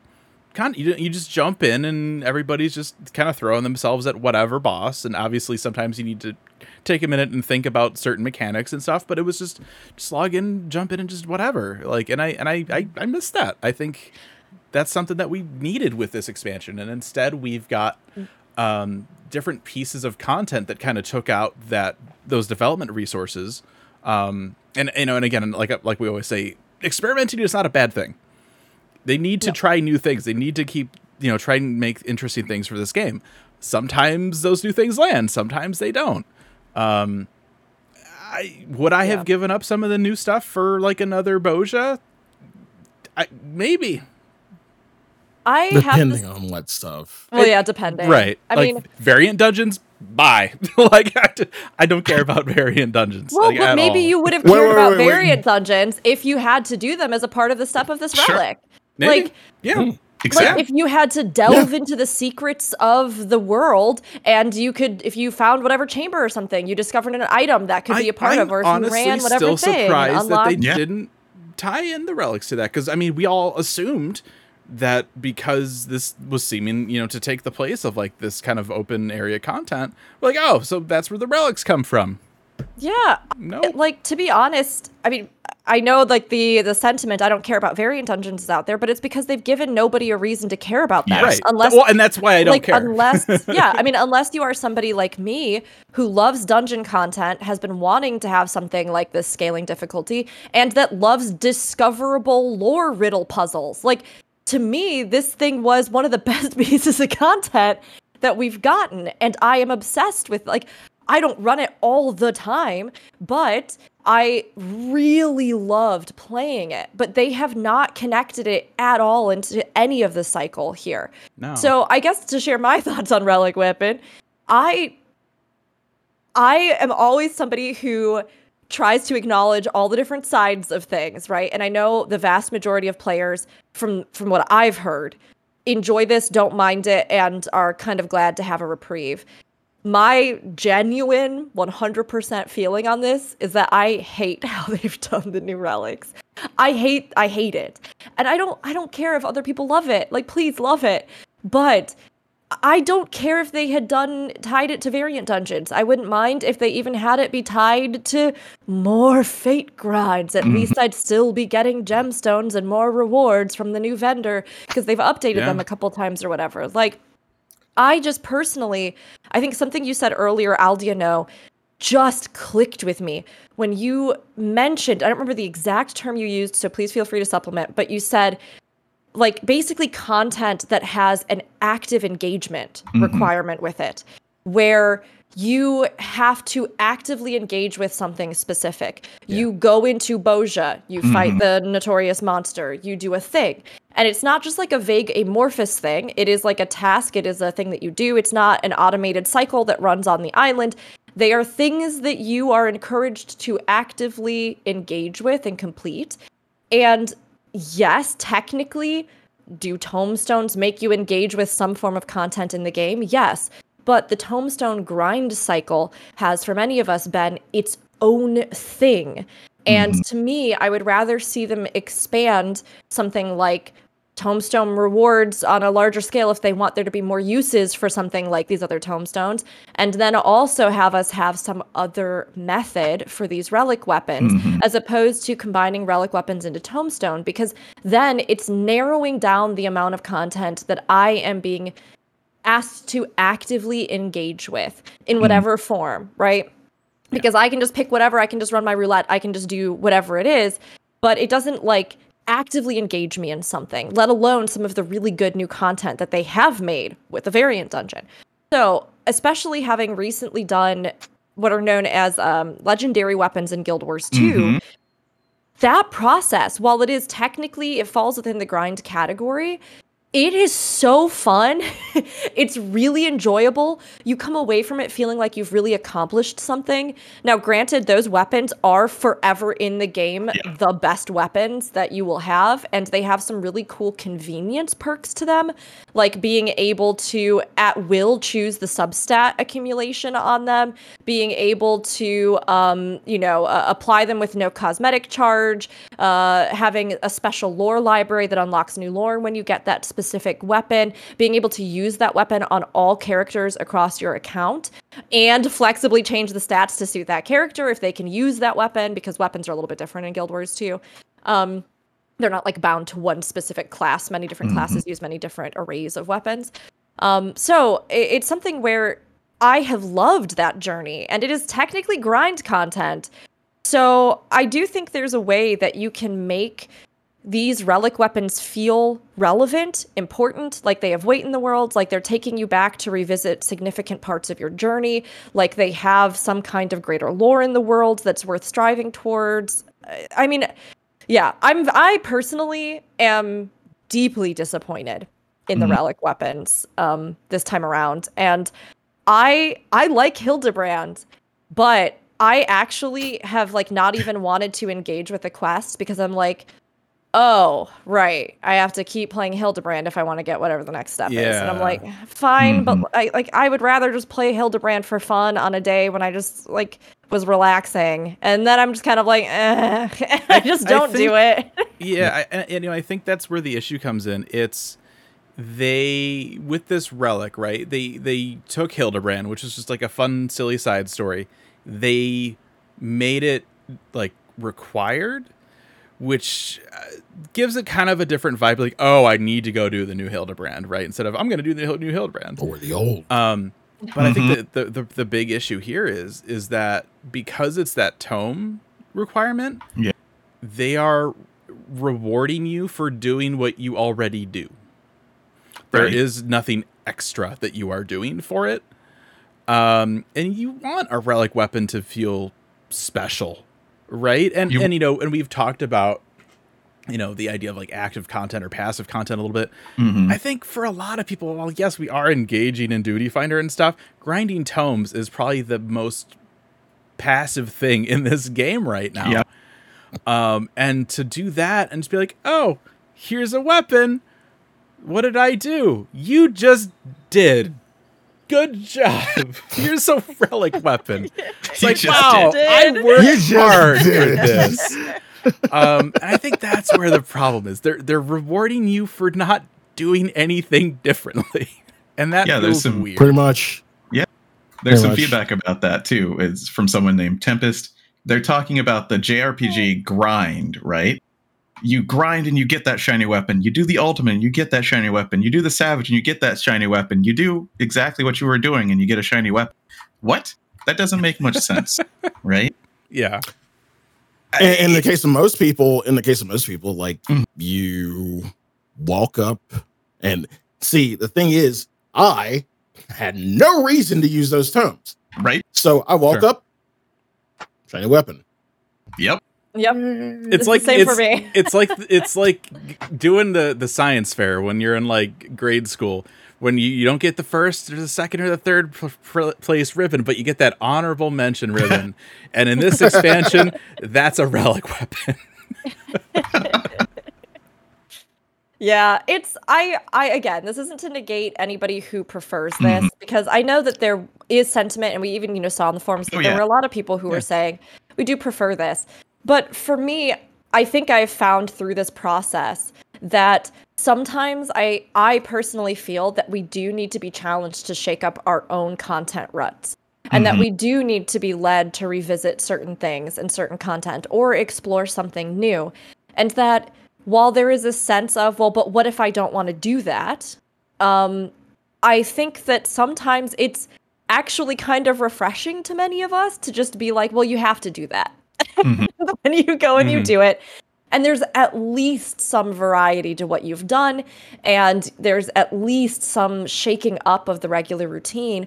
Or sometimes you even revisit something and re experience it in a different way with people, or you experience something new with people because Mhm. when I think about this relic grind, I will literally not remember any of it. I will be like, and then I got the weapon, I guess. I'll maybe remember the conversations we had about it. But if you ask Yeah. me about stories in Eureka, literally when we were all laughing about the red chocobo earlier, mm-hmm. those are memories. Those are Exactly. things that I remember about that process.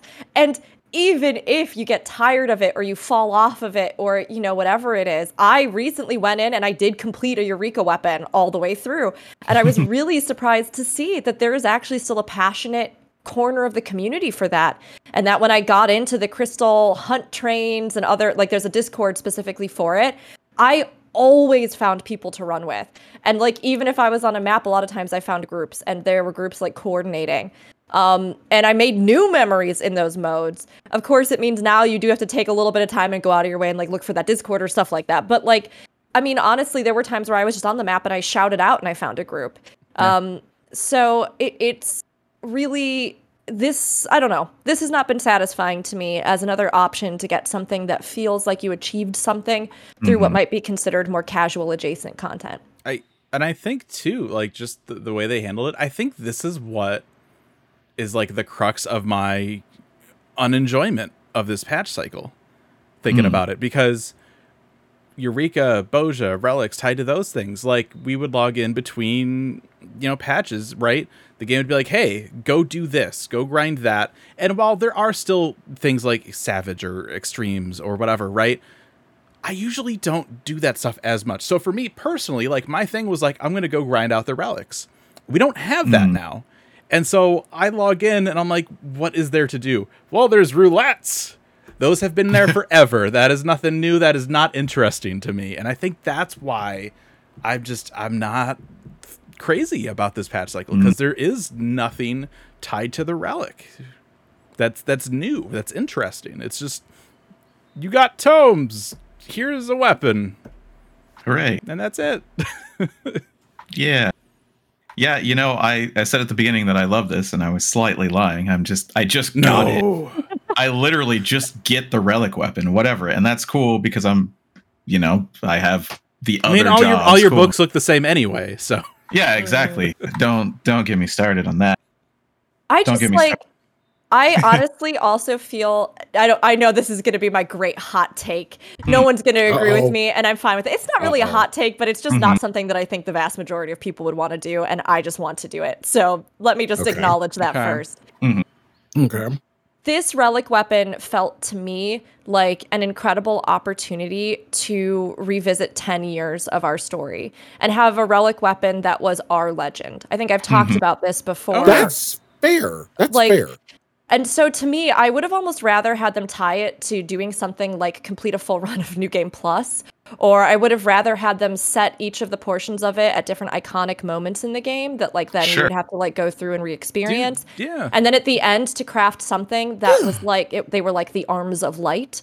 Um, or like they had a warrior of light, warrior of darkness kind of theme where we had that kind of light and dark, or we had something that was like our legend, our legacy. And of course, maybe at mm-hmm. the end of it, it will be that. But I Yeah. think for me, that would have been a much more profound journey. Even if, I don't know, even if they had decided to just do unique quests around it and then you just still did Tomestone, I have no idea. Like, but I just feel like this, this to me, if you're looking for those kind of big prestige weapons outside of things like raids and you you're coming from other MMOs where you know there are these unique craftable items this one to me just felt like uh, You know, yeah it yeah hearing hearing you talk about things that way, Variant Dungeon isn't where the relic should have been. It should have been Yeah. in Tataru. Oh, sure. Oh That's I it. guess you could have There, there's your have. there's your 10 anniversary Really? relic Oh, going through, man. catching up with people. really? Yeah, I don't know. It's like some people will love this, and I'm happy for them. Um, Yeah. With this being something that was kind of a staple of our game, and/or has various iterations in other MMOs, it definitely felt relevant to talk about in the greater context of current state of game. Mhm. This isn't something that I think determines the entire fate of Final Fantasy 14 and the game's No. state, right? But it is something that I know for players recently has been um, kind of a mixed bag in how they felt about it. Um, although you will still walk away from it with something fun, you will still walk away from it with a cool new cosmetic, and that's great. So, I mean, it's it's not the end of the world, but Yeah. Yeah. Um, so that's I mean that's it with like the actual in-game stuff. We're gonna we're gonna pull ourselves away a little bit, um, and talk about just like community vibes, Mm, right? Ooh. Ooh, the vibes. The vibes. yes. Community, how Vibe we check. how we vibing? Vibe, yeah, vibe check.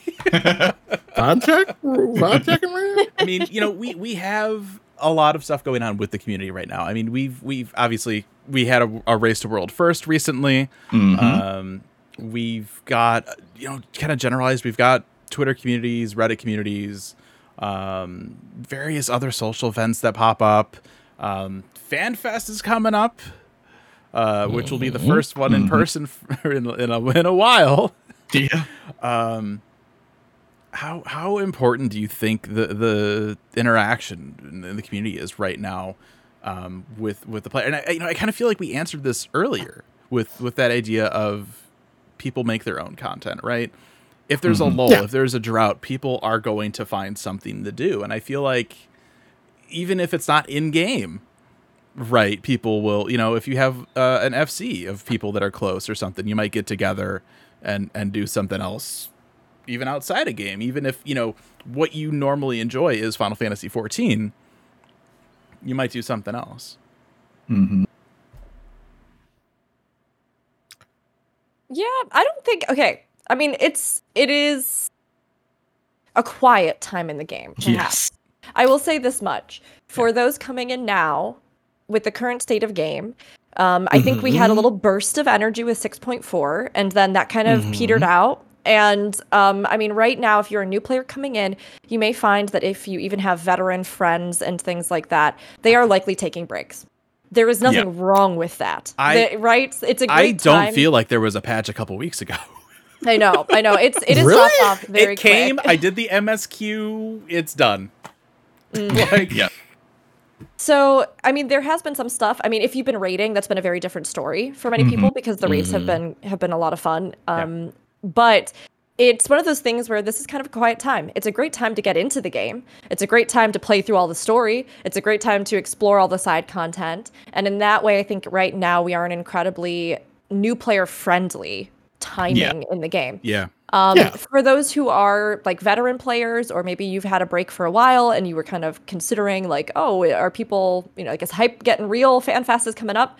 I mean, it's still pretty quiet in the game right now. Yeah. But that doesn't mean that the community is not still having a good time. I mean, we've seen just as many memes online. We've seen just as Mhm. much turnout for big events. We've seen the World Race. We've seen FanFest on the horizon. People are really starting to get excited about it. Um, I mean, the community in 14 is great and it is thriving. And although we've had perhaps, I think, a lot of discussion, we've had some people who have decided recently that, hey, 10 years of story done, I'm moving on. Um, it has still continued to do very well, and the community is still very interested in what's coming up.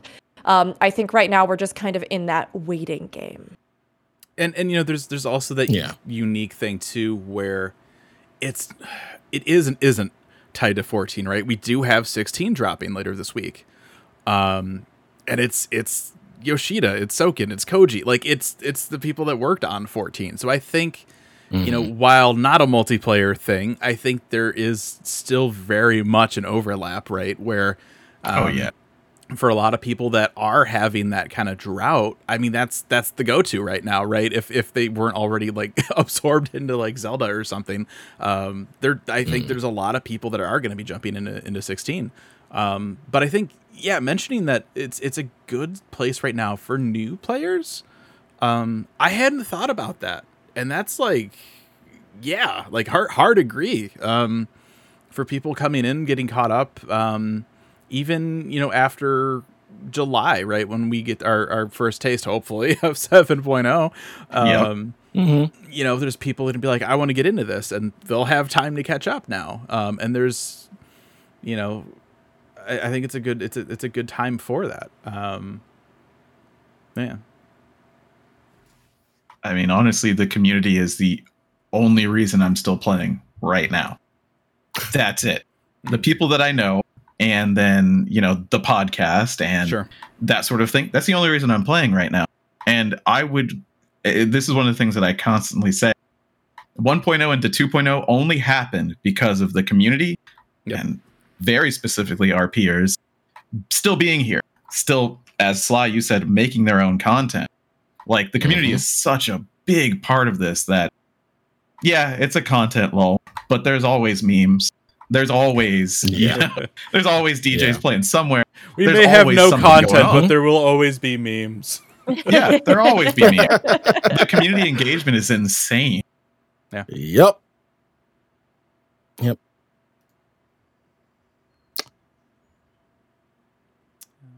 Sly's been mulling over. I see you like thinking about this. I see you thinking about it. Share those thoughts. Actually, hold that thought. Like, I'm getting hot. Let me turn on my AC real quick. Oh, okay, all right. oh no, he- question. he's getting worked up about All this. right, whatever, all right. whatever this is. Oh, Oh, geez. Apparently, the community is just uh, on little fire right now. Just terrible. spicy. Wait, I got something for this. Just give me one Sure, moment to time. uh, move to somewhere else. Yeah, the community Yeah. is great right The now. billboard. Did you? Oh my. God. Did you see? This is going off topic. Did you see Phantasy Star Online 2 did a billboard? Phantasy Star, Yes, yeah. they did, and it had to be a direct Oh, but whoever right? is doing the stuff over there at Sega, like Their PR is chef's y- kiss. wonderful. Absolutely. Yeah, Such a great job. Um, the community has always been a highlight of uh, 14. I always, I always tell people that's what got me in the game. Um,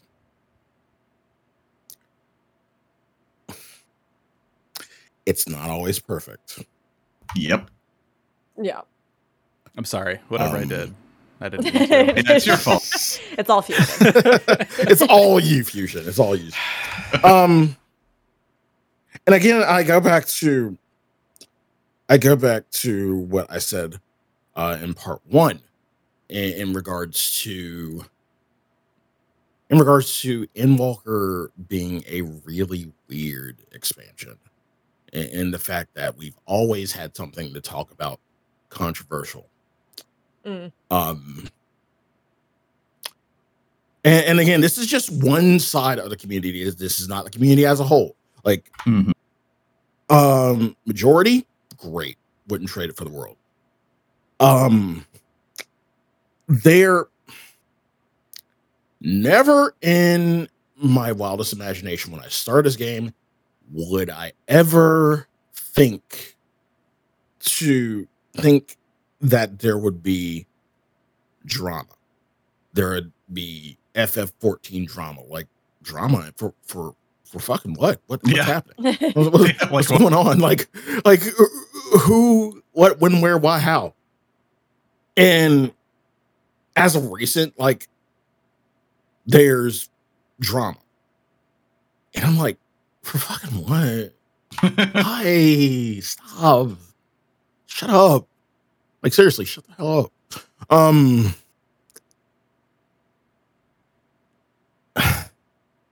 again, majority of the community is great and it, it kind of overshadows drama, but like with you know, there being downtime, there being, you know, Mm. this being like the lax time and we're waiting on 16 and everything, there's not a lot to talk about. The drama kind of overshadows everything when they're Yep. when it's a lax time. Yeah. And and I kind of hate it. Yeah. Yeah. There's been a lot of community policing Yeah. that I've noticed, particularly casting world races and things Mhm. like that, where the onus that many players take upon themselves to, for all that they can be very against the concept of harassment or cheating or Mhm.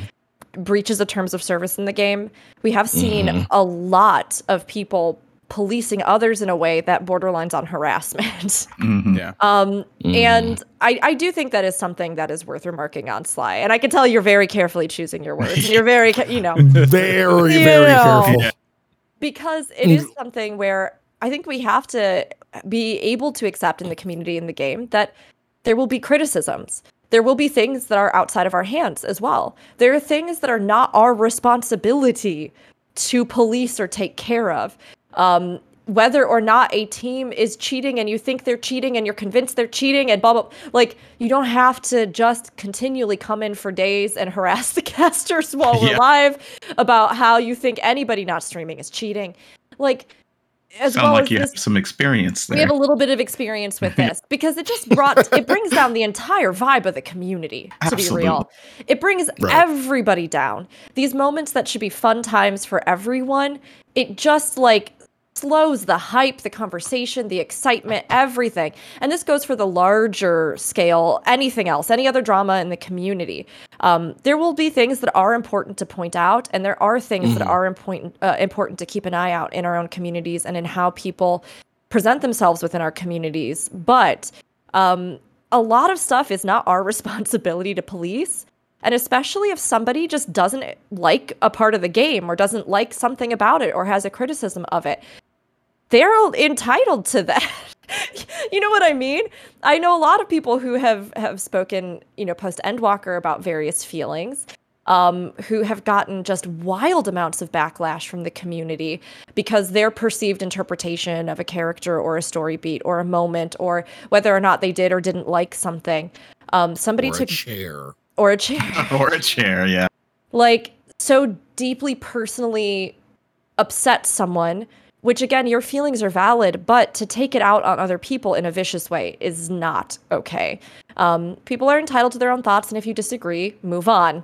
Like all you can ever do is voice your own feelings weigh that in in the conversation in a respectful way and say oh okay well i actually really loved this and i thought this was really great my reading of this character or this thing or this situation was really different and i enjoy that we have different opinions as long as they are not harmful or persecutory of other people, right? Mhm.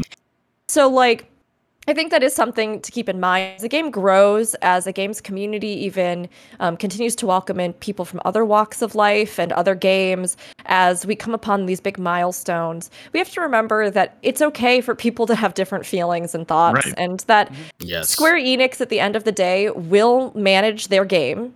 They will take care of it. And that we can only do so much policing ourselves in communities before it gets unproductive and before it actually starts really ruining everybody's enjoyment. Right. Yeah.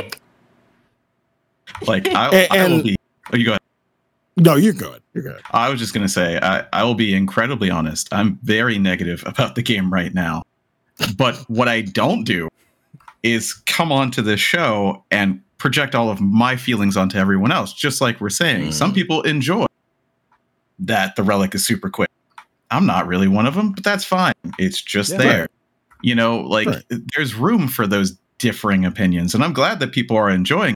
And I'm not here to you know make everyone feel the same way that i'm feeling but Yeah. there's a lot of prevalence of that right now in the community especially around the world race and who's Yeah. cheating and who's not that's mean, just like Even in, just in get out of here in general too like over over the years especially when it comes to the 14 community personally i have found myself very easy to get invested into drama.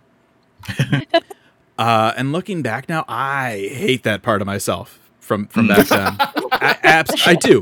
I do. Because because now if i see it and it's it's like that that thing of like it's a car crash. You can't not you, you can't look Yeah. away right? You can't I, I do every so often I catch myself. But like if there is uh, somebody, right, usually this day and age now it's like a content creator or it's just Mhm. a, a whole group of people. If there's somebody that's putting out a negative vibe or they're just they're just you know what I mean? Like I just ignore them. Like I just I, I pay them no mind. If I get YouTube video recommends from somebody that I'm like, I don't want anything to do with them. I don't care about them. I know what they're about. I right click their video and I say, don't show me videos from this person ever again. And it's, it, I think I would recommend that to a lot of people. If there's people you know that are, you know, drama prone, right? Just Mhm. avoid them. See, here's here's the hard part about it for me. Sure. um we we're all in the same business like we all we all do content creation in within the 14 space um i, I kind of like you know liken it to you know when i was when i was younger um my when i when i was in high school my dad was the guidance counselor at my high school so Mm. i was the kid who was cool with everybody Mm. no matter who had beef with who, I was just cool with everybody, and I'm I'm just like vibing. I'm just exist amongst everyone. Same thing here. Like as a content creator, I know everybody. I'm cool with everybody, but not everybody's cool with everybody. And Yeah. it, it's become more prevalent now. And like and, and these days, um, in these days, I feel like it's gotten cooler to talk about the drama. And I'm like, motherfucker, Yeah. what? It's Stop. we we are in Like, the age of clickbait. That's what it is. Yeah. Yeah. Yeah, and I mean, I'm I'm like I'm just here. I'm like, and somebody tells me about something or I hear about something, and I'm like, I I just pay no mind to it. I just keep moving on. You know what? I'm just I'm just gonna do my dailies and I'm just gonna log in, do my dailies, lo- go play Diablo. I don't give a fuck. Yeah. Um it,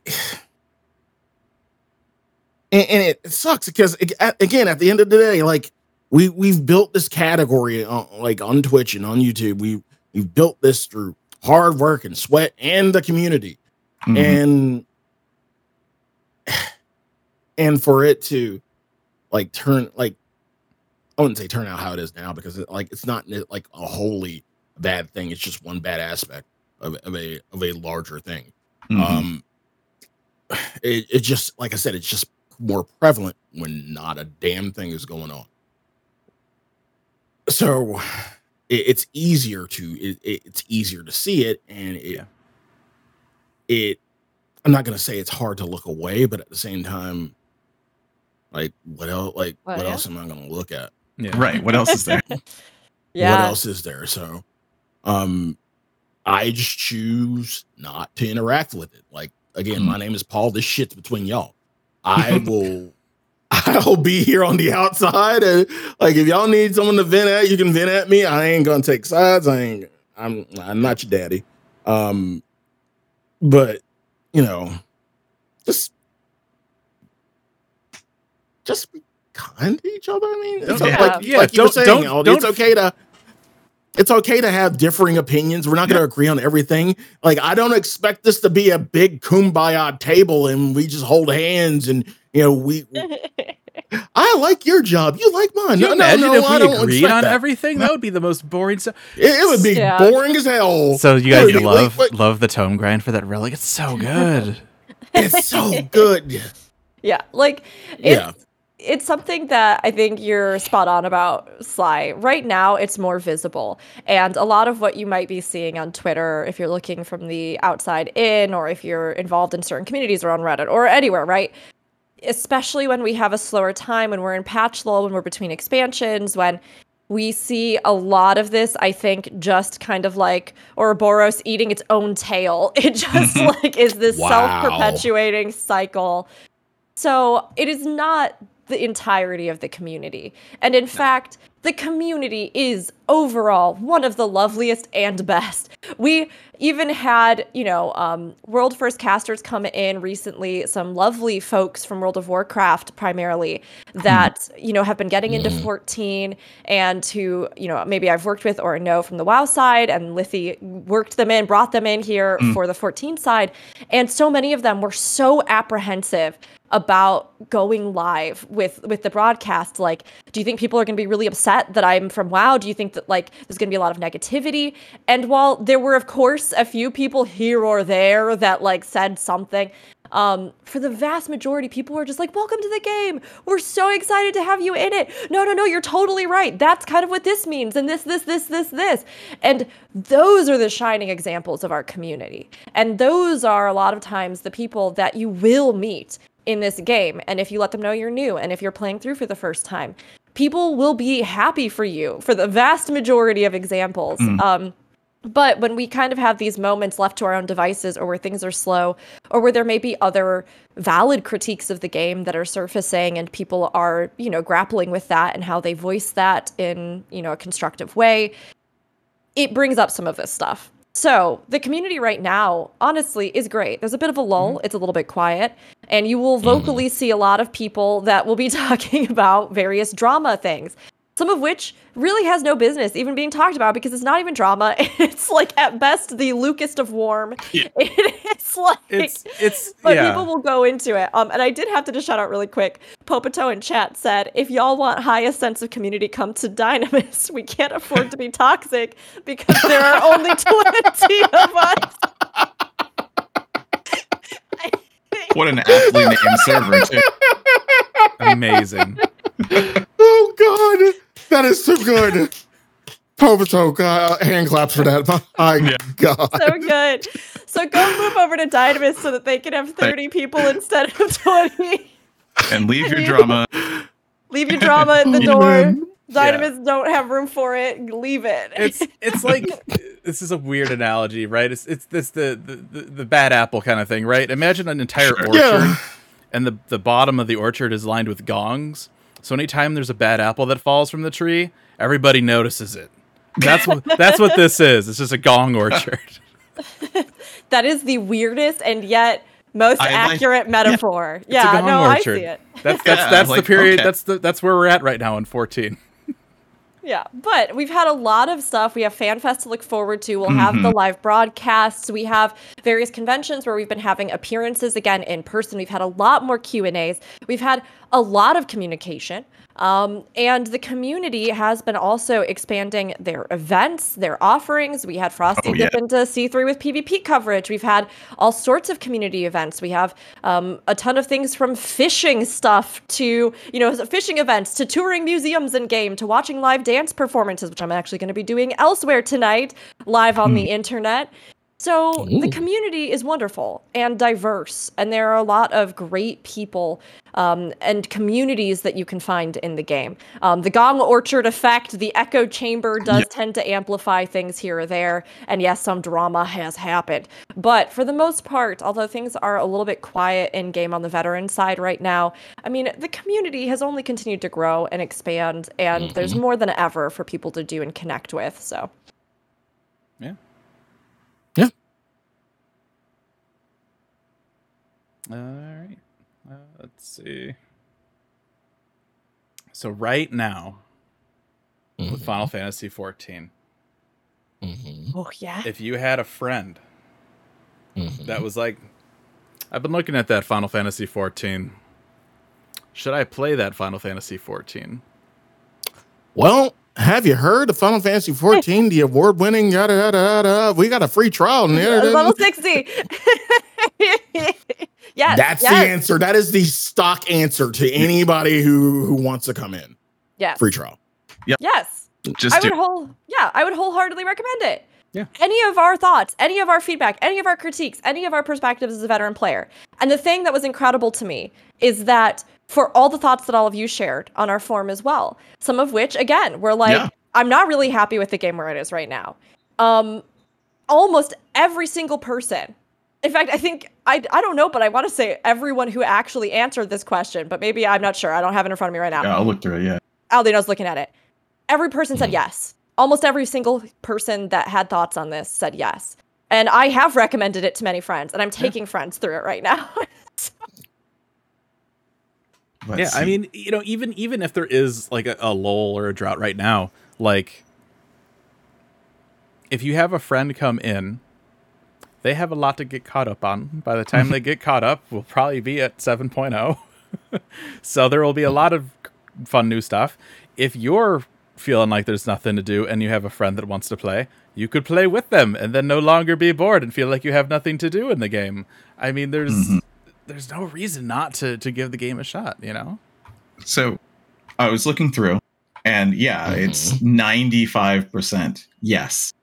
I think the no's are important to go through, Okay. right? Okay. So, like the first one, no, because I can't recommend a game where you need 150 hours plus to get to max level. Okay, that is true. It is a commitment. Sure. Sure, it is. Especially if you're going to watch the story. Sure. Uh, is that that big of a problem? I think I think you need to split story from max level. It, the, Mhm. the way that they, they explain it, the, the way that that, that that says it makes me Sure. think that they just want to be max level to do content. In which case, get yourself a potion, and Sure. it's not a hundred. I mean, there's this there's this handy skip cutscene button that we have that if you really don't want to interact Right. with the content, yeah. you can If, just if there's cutscenes if and you really just want to get in and just Yep. play stuff, it's it's Yeah. 150 hours. Yeah, yeah. I, you know, because when I looked at that, I was like, it's true to a point. It is. There's a lot to get through if you just want to get to the new, the end of the 10 year story. But you kind of have to look at the 10 year story to want to be at the end of it. Like, that's, Mhm. if you want to do ultimates, there, you can at those levels. I don't, I don't know very many people that would, but some people who are on a free trial might. Yeah. Right. I don't know. Uh, but yeah, there's a skip. You can skip cutscenes. You could do all that. I wouldn't, but you could. Uh, I think the only other no really uh, is if they're looking for an MMO, no. If they're looking to play a Final Fantasy game and then set it down, yes. Hmm. Now, I think that this, I think that this is some of that negativity, right? That's coming through. There's Mhm. a little bit of that, right? Mhm. And I, I think what they're specifically saying is like, uh, once you get to the end, right now there's nothing to do. But that's definitely ignoring trying to get to the end, right? right. So I guess, you know, there's a little bit of that negativity in the community about this content lu- lull, but I don't know that it's a reason for a new person not to join. No. Yeah, Th- like they won't the, be immediately affected Mhm. by by it. Yeah. So Right. literally the only thing I can think of that would keep me from recommending this game to anyone because again, I love this game. Um, and even yes, if there are things that we've had feedback on or this patch lull or anything, this game still has provided me a journey that was more than worthwhile. It was more than Sure. good. And you took the words right out of my mouth. Thank you. It- it's about the journey, not the destination. Yeah. For me. Yeah.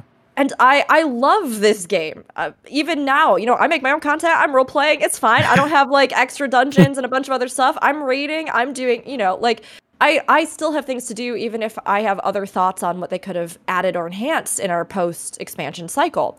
Um, Mhm. but it's one of those things where the only reasons I would ever not recommend this game are because somebody can't afford a subscription, Mhm. but you could still try out the free trial and play Yeah. it through Heavensward. So, I mean, unless you were someone who was going to be really sad if you got invested in it and you genuinely couldn't invest long term, then that might be something. Um, Mhm. Otherwise, like for the vast majority of players, I would say yes, try it. Even if you don't know if you'd like an MMO, but you love RPGs, try it. If you like making a character and socializing with people, try it. If you like having a character and playing solo, there are also options for you now to try it. There, Mhm. like it's Yep. whether you're a casual to hardcore player, this game offers a ridiculous amount. And as far as subscription games go, I think truly it is some of the best, consistent, most polished overall content that Mhm. you get for your money. The amount of things that you can get in this game that are just a part of the game that you don't have to go to the cash shop for is incredible compared to many m- other MMOs or free to play models. The um, amount of value of hours of storytelling and content you'll get out of it, incredible. The music, absolute banger. Like, so good. The design, everything's great. So, like, unless somebody doesn't have the money to play it or, you know, um, genuinely hates RPGs and Final Fantasy as a franchise, I would recommend it to pretty much everybody at this point. Yeah. One one takeaway from that, uh, like one sidebar, a little sidebar, uh, Mhm. for anyone considering playing this game. Uh, piggybacking piggybacking off of what uh, Rook just said, the amount of care that the devs have for this game, like it, it, I find it very difficult to compare any other game or like well right now 16 um obvious. Um the amount of care that like any other community or mmo uh would get from its devs is just something you won't see anywhere else but 14 uh, i'd say right now like i, I like i rook i can't speak on guild wars you, you could probably speak closer to that but yeah it's, like, it's just i always tell people and, and people have experienced it as of recent. The game, the Summer Game Fest, you see, you see that face, you see Yoshi P's face, you know you're about like some good shit's about to happen. Like you know, it- it's about to be a fucking banger. Whatever happens, it's about to be a banger, and and people are kind of getting on that bandwagon because of 16, and I, and I love it. Uh, but yeah, just like through the live letters and the amount of the amount of transparency that they have with us. Um, again, we might not uh, like be on on you know equal terms, perfect terms all the time. Mhm. Uh, we might disagree about quite a lot of shit, but even still, we like it, it's just out of love for the game. And at the end of the day, we still love the game. Otherwise, we wouldn't be paying the sub. We wouldn't have a fan fest. Like, we wouldn't be here talking about the game right now. So, like, again, the amount of care that is put in the game, the amount- like, it is given back tenfold through like what we're doing right now and what we and the experiences and the emotions we have for this game. Mhm. Absolutely. Absolutely. I mean, I had somebody ask me recently, would you unsub to your, you know, to any of your MMOs for a period of time? Like, would you choose to do that if there was lull or something? And particularly then they asked about 14, and I went, no. I just said, unless I literally was in such dire straits that I could not Mhm. support the game, I wouldn't. 14 is one of the few games I would never drop my sub on because I'm here f- till the end, baby. I mean, like, I'm. It, the thing is, is like, I am so sold in. I love it. I love what they do. I like. I have had so many incredible experiences in this game, whether it's emotional devastation, whether it is um, a, a chance meeting with somebody, whether it's role playing, whether it's podcasting with all of you, whether it's anything. I my life has been changed by this game, and I don't say that lightly. You know, I mean it is something that in 10 years of any relationship with anything yes there are going to be moments where you figure stuff out or you redefine or something appeals to you or doesn't appeal to you right? But the thing is is that 14 at the end of the day is a game where just like sly was saying the developers care so deeply and the community shines so brightly when it's at its best. And the world we get to share, the stories we get to take, the ways we even get to expand that in our imagination is something that's so genuinely precious to me that I, yes, would recommend it wholeheartedly to anyone because I want them to have that same journey. I want them to, and their journey through it will be different, even just for them as who they are, right? But mm-hmm. I want them to be in this space with us. And even just from a content standpoint, we have an incredible range of content in this game, whether you are casual, hardcore, solo, group player, um, whether you like PvP, because now that's actually pretty good, or not that it was terrible before, some people liked it, but you know, at this point, I think we can pretty firmly recommend it.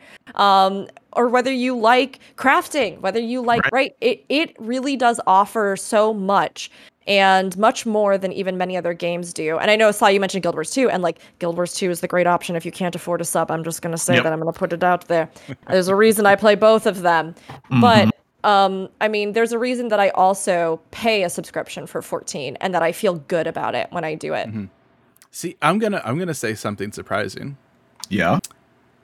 If I didn't do this podcast, if there was ever a time when I would consider unsubbing and taking a break, it would be right now.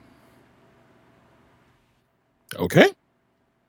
And that, and again, that's and completely fair. and and right and let me tie let me put a spin on this and that's one of the Okay. good things about 14 is hmm. that you can come in sub up for like a month i mean of course like all my subs i do like whatever like the max thing is so it's not like month by Yeah. month it's like Sure. I- I- it would never work out for me in that sense Yeah. but Yeah. like you could just sub up for a month hmm play whatever you want get the story out of it try out some of the new stuff come back in four months for the patch and keep going Yep. and that's a completely valid way to play this as well hmm Yeah, you know, Fusion, I am I am not too far behind you. Like like I said, I, I try not to be too overly negative, but this expansion kind of sucked for me as far as the combat, and it's my own fault. I am a summoner one trick. Like you did I it to am. yourself. I did it to myself. I there's so many jobs that I could play, but I didn't feel like putting in the the effort to learn it, making the raid group that I had at the time configure around me. That that kind of sucked. And if it wasn't for the community, the people that I know that play, and this podcast, I would be taking a break probably. Um, and that's fine. That's a okay. Uh, but I'm not, and that is why I would recommend this game. You could not that is not the answer i would give you for wow. I paid for a subscription for wow since classic straight to blizzard's troubles uh, a couple year ago. That's when i unsubbed. But i was subbed even when i wasn't playing it because i just i want to give back to a game that i really enjoy. But there's only two in the history of games that i've done that with and that's wow and that's 14 none other and i that's why I would say I would 100% recommend it. My feelings notwithstanding. And I think, you know, uh, there's a lot of people who come through, and there's a lot of hardcore raiders that come through, beat it, and go, eh. That's right, such, that's such a play some nice way stuff. to put it right now because my thought is Mhm. I don't Mhm. think Square Enix is doing much with my sub money Sure.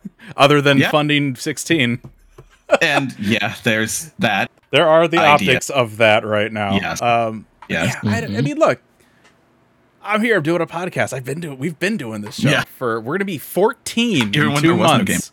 14 years of doing this podcast in August. Yeah. Holy shit! Like, we like the game.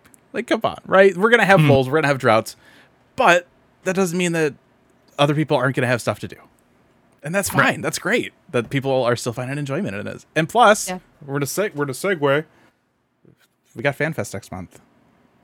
Mm-hmm. Yes. We should be hearing about 7.0 next month. 7.0. So how how are we feeling? Like, where's where's the hype level at? Like, are you guys like super hype, or are you just like, yeah, it's another expansion, yay? Like, where where are we at? It'll hit more once I'm there. Yeah, sure.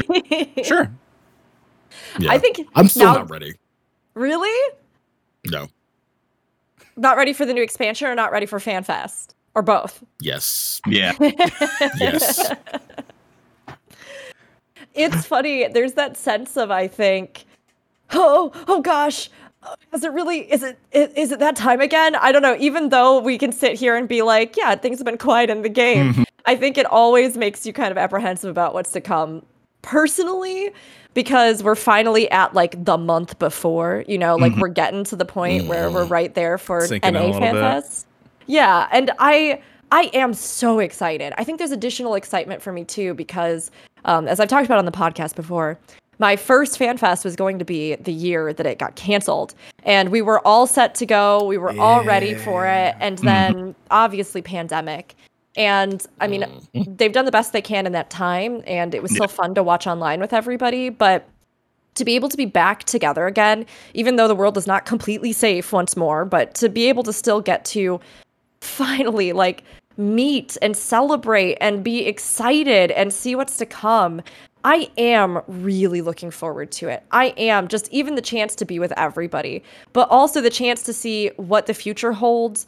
And, you know, I think I have a lot of hope that as we look ahead at the expansion and things that even those of our fam and even those of our fam here on this podcast that are right now feeling a little bit like oh boy you know mm-hmm. or a little burnt out or you know facing that kind of feeling that it'll just reignite the community in a lot of ways and so I am really hopeful for that and I'm looking forward to it. And I just like, I myself have enjoyed all the story we've had so far, um, even if I have felt like the content has been a little sparse. Mhm. So I am cu- very curious about where we're headed and what the next 10 years is going to look like for us. So I really hope they come out with a bang. But even if it's kind of a quieter fan fest, I think I'll still just be overjoyed to just be with everybody.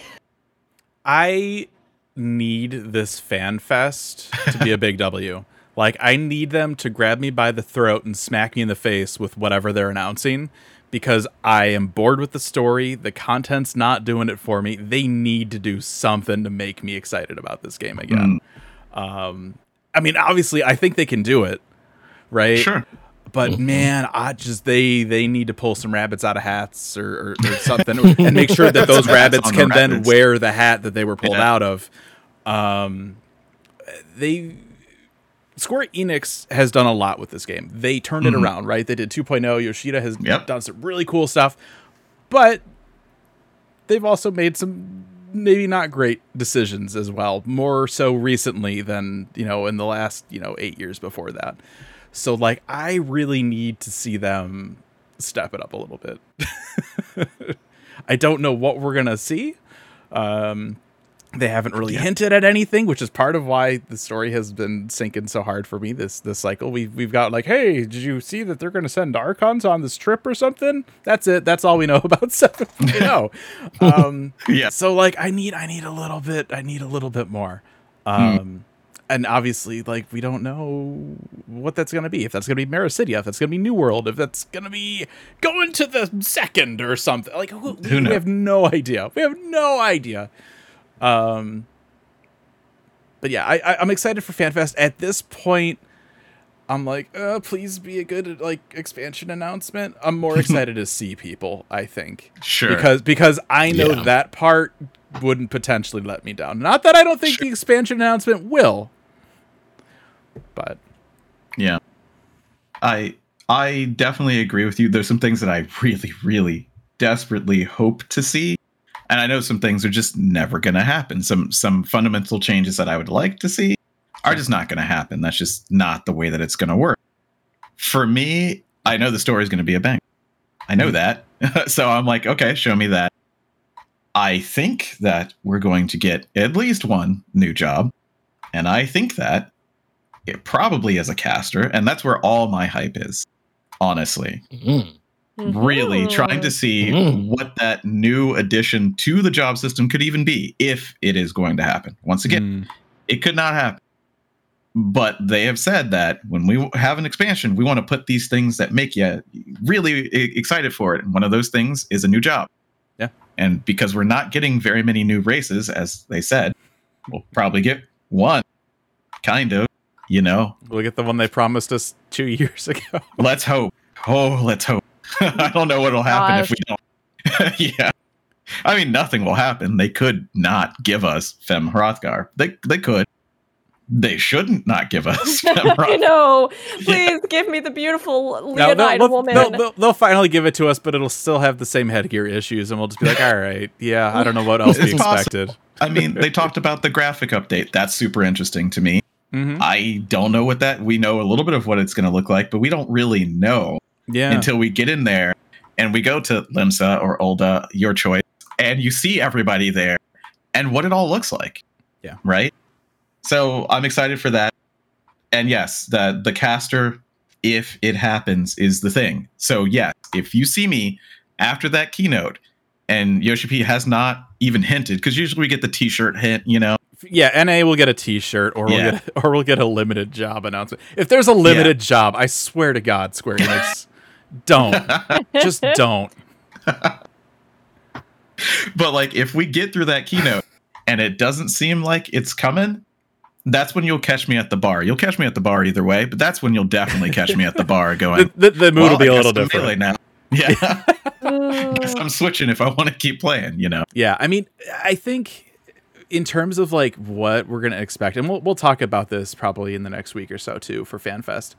We'll get a teaser trailer. We'll get an expansion name.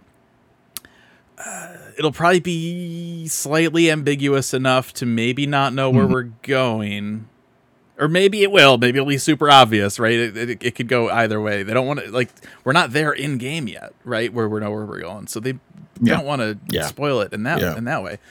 Um, Yoshida will say, "Okay, uh, here's here, maybe here's here's like a, a tribe, here's like a primal. Maybe he'll wear a shirt that hints at a job. Yeah. Um, we will not get a job announcement because there's always two, and they always save them for the last two fan fests. Um, I feel like this fan fest would probably have more of a focus on those graphical updates versus uh, Sure. the actual content of oh. 7.0. Mhm. Maybe, maybe. But, but I might be surprised. Who knows?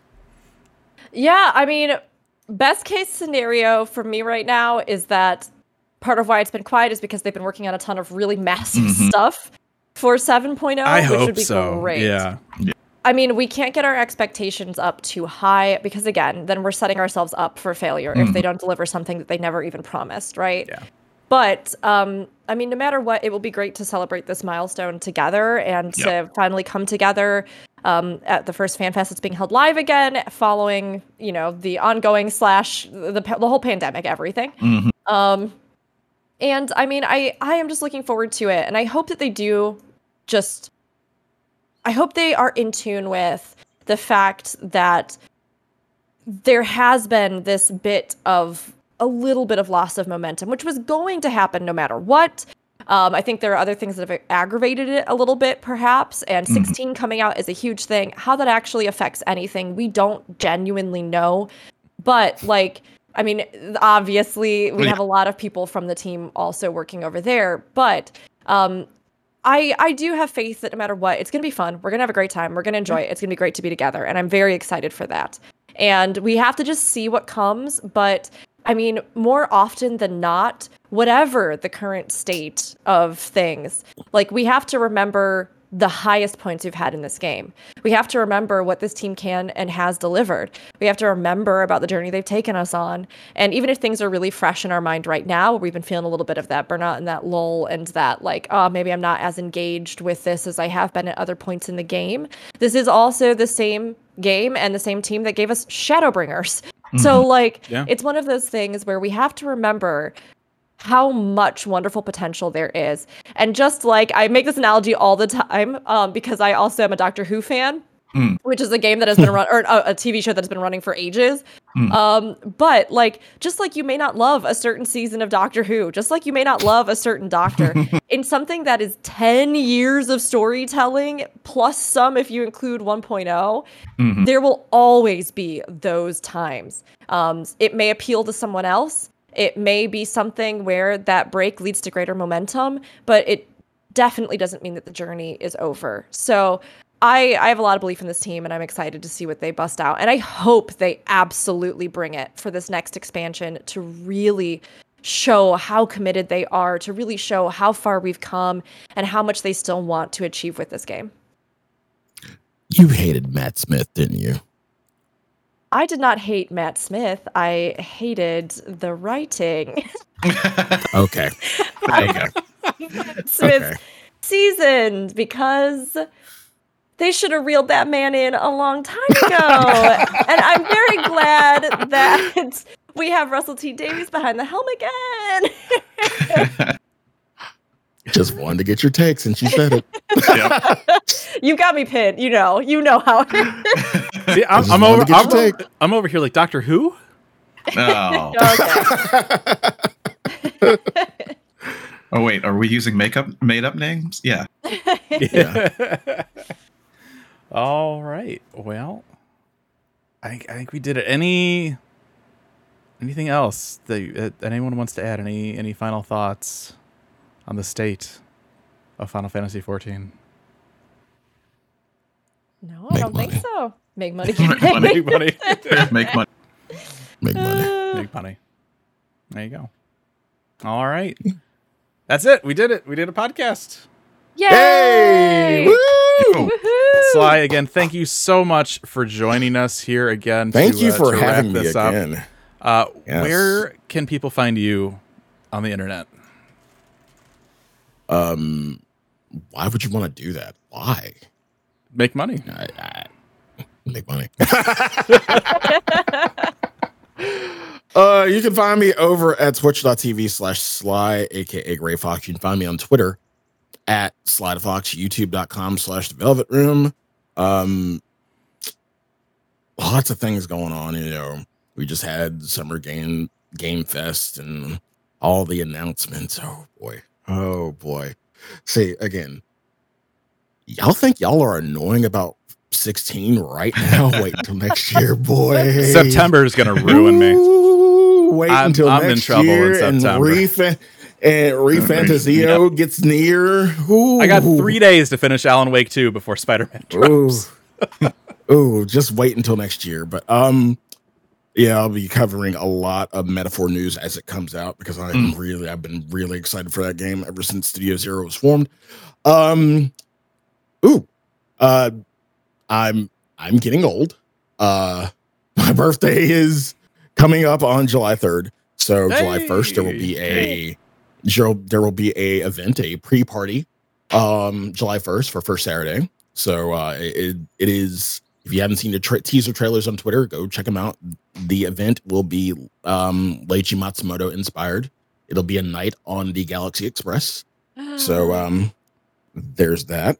Mhm. And since I'm doing the party on July 1st, that leaves my actual birthday, July 3rd, open to do anything. So I decided, um, you know, I could, you know, mess around on 14, play video games and drink and just be happy on my birthday. You can make money. But make money. Yeah. Yeah. mhm. uh, but I decided uh to um I decided to do a thing um where because the 14 uh category, the the 14 community is growing. Um and to kind of highlight that, uh what I wanted to do was you know, an all-day thing where uh, I bring on people on on stream in a in a Discord call, introduce them to the community, no matter what size, and and just you know uh, like show show people off in the 14 community, no matter what size, whether you're old or new to the community. Community, I just wanted I just wanted to uh, you know give people you know the option to meet someone new, and Hmm.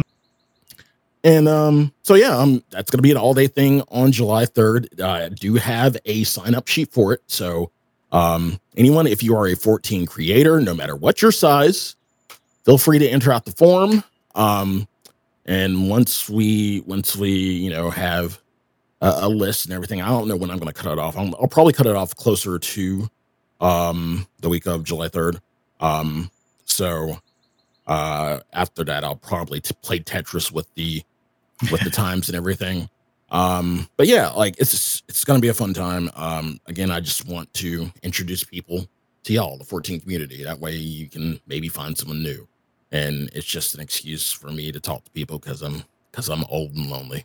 But yeah what i got going on That's Sly is awesome. Not Sly is not. You're not old and alone. We love you. That's fine. Me, No. me, me and Rick are old, older too. We're, we're both June babies, so we're all we're all feeling old together here. Yeah, I'm like, I, I am definitely at least the second oldest here, maybe very close. It it hurts me to hear this. Plus, because my birthday is just a month later. But this is so cool. Like, it's such a great event for a birthday, Mm. right? I love it. I Yeah. love it. It'll be a ton of fun. Yeah. All right. Uh, if you want, you can find me. Uh, Twitter, Twitch, and YouTube. Raffledurg. YouTube has an X at the end. There was somebody out there that was like, "I'm going to use that name," hmm and they haven't touched the channel in like ten thousand years. But that's fine. Yep. That's fine. That's where you can find me. Yeah. All the things. I'll do know. Here and only here. Oh, uh, Zen's not here, so I got to talk about plus one shot. Uh, so yeah, there's some D and D uh, nonsense that we do. I'm gonna call it nonsense because it's fun nonsense. Uh, it's a Twitch and YouTube. Uh, it is plus the word underscore one the number underscore shot the word on Twitch. There's an actual plus, I believe, on YouTube. It'll be easy to find. Uh, yeah, so we play D and D. We talk about D and D every other Friday. We have a talk show. Uh, so we talked about, and this is this is a great topic. So someone I know, someone I'm very close to, who could even be on the other side of the screen screen if she was here today, uh, wanted to run D and D for the first time, basically, but she wanted to do it in a setting that people genu- genuinely uh, sometimes laugh at. Uh, the world of the Sonic the Hedgehog comics. I Okay. love this. I love this. I love this. So I really want a chili dog now. Right, exactly. exactly. So she was like, How would I even start this? Like, what system would I be looking at? So the last time we did a talk show, we just talked about, hey, here's some ideas that maybe look at this system or what brings you to the comic? Why would you want people to, you know, in uh, have that enjoyment as well? So this is something that I do all the time. I love running D and D in different settings, especially established ones like Final Fantasy 14. Um, so it was a really fun, like three hour conversation. So we do that from time to time, and I'm here, and that's basically it for me. What about you, Rook? Yes, hello, I'm Rook. You can find me here on Twitch at Rookuri. That's R O O K U R I. You can also find me over on YouTube at the same at Rookuri. And you can find me on Twitter at Rookuri underscore. I do have an Instagram and it is also at Rookuri. The only one that's the weird outlier is Twitter. So everywhere else you can find me at Rookuri, R O O K U R I. If I'm not live on my own channel, I am probably doing podcasts here uh, or over on Jabber Unity's channel where I do one for Guild Wars 2. I love MMORPGs. I love talking about them. I love playing them. And I also love shoutcasting and hosting events for them as well as many other games. And I've had a lot of opportunities to do that recently. So again, not live on my channel, not live on a podcast, maybe live shoutcasting events like Crystalline Conflict Roulette that I just did this week, a really mm-hmm. wonderful community event that PvP Revival does, as well as big events like the World First and other big competitions that we've had. Um, keep an eye out. There's a lot of exciting things this year. Um, I even have something exciting this week, but until those official announcements and other things go out, um, you're just going to have to stay tuned. But there's always new things on the next horizon, and I'm just happy to get to play whatever games we're playing, get to enjoy, talk about, and you know have good discussions about the MMORPGs that we love wherever it is. All right. And then, of course, if you want, you can email us at Radio at gamerscape.com. You tweet at us at Aetheryte Radio. You can also find us as Gamerscape, Twitter, Twitch, YouTube, Facebook, and Discord. Uh, this week, everybody, I don't know if you've heard, there's this game coming out, uh, Final Fantasy 16. Um, no, really? You haven't heard about that one? Wow. Roman numerals really confused me. I thought it was uh, like seven. I don't know. What does the V mean? Five. The V, the Oh. v is five somehow. Ah, Carry the one. All right, I get it now. Yeah, yeah, yeah. yeah. Yeah. Uh, so we will have our Final Fantasy 16 wiki going up for that. Uh, I think we're still talking about it. We might do uh, on launch uh, a 16 spoilers channel on the Discord. We're, we're still thinking about that one. That would be a smart thing to do. Yeah, just keep it all in there. Possibly. Yeah. Yeah. Um, Yeah. And again, uh, copies have already leaked. So if you're like really sensitive to spoilers, you've been warned. I don't. That, that's this is me telling you that Get this off is a the thing. internet now. Get off the internet. it, it, it's, it, it happened. Um, but yeah, that's gonna be it for us today. Thanks for everybody tuning in. Uh, stick around. We're gonna throw a raid. Rook, do you want to uh, talk about Yes. this real quick? Absolutely. Oh my gosh. Yes, yes, yes. So actually later tonight I'm going to be on this myself and we'll actually be going to a Pride dance show in Final Fantasy XIV by Esprit. But I am part of a wonderful stream team called Rainbow Arcade. This weekend, we have a Pride marathon going on benefiting It Gets Better. We are so, so, so close to smashing our next goal of $2,800.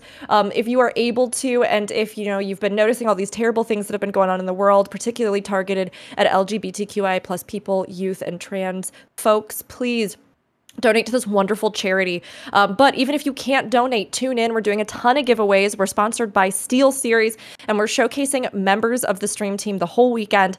Um, I'm on team leadership, and we've worked really hard to bring the event to everybody. So we hope that you enjoy it. Um, one little note is that as you come into the channel, you'll need to hit that follow on the channel, and chat is limited to the slow mode with like the 10 minute follow kind of thing.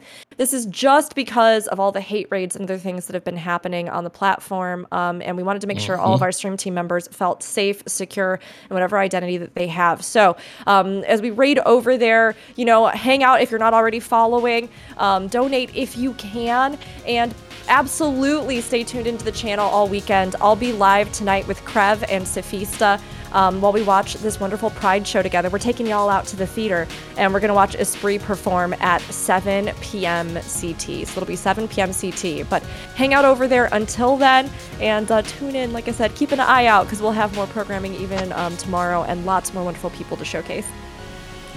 Yep. So that's it, guys. We're gonna go ahead and start that raid over there if you want to go and join that. please do. Please give them a follow, show them some love. Uh, and that's going to be it for us for this week. And uh, we will see you next week. Bye. Take care. See you.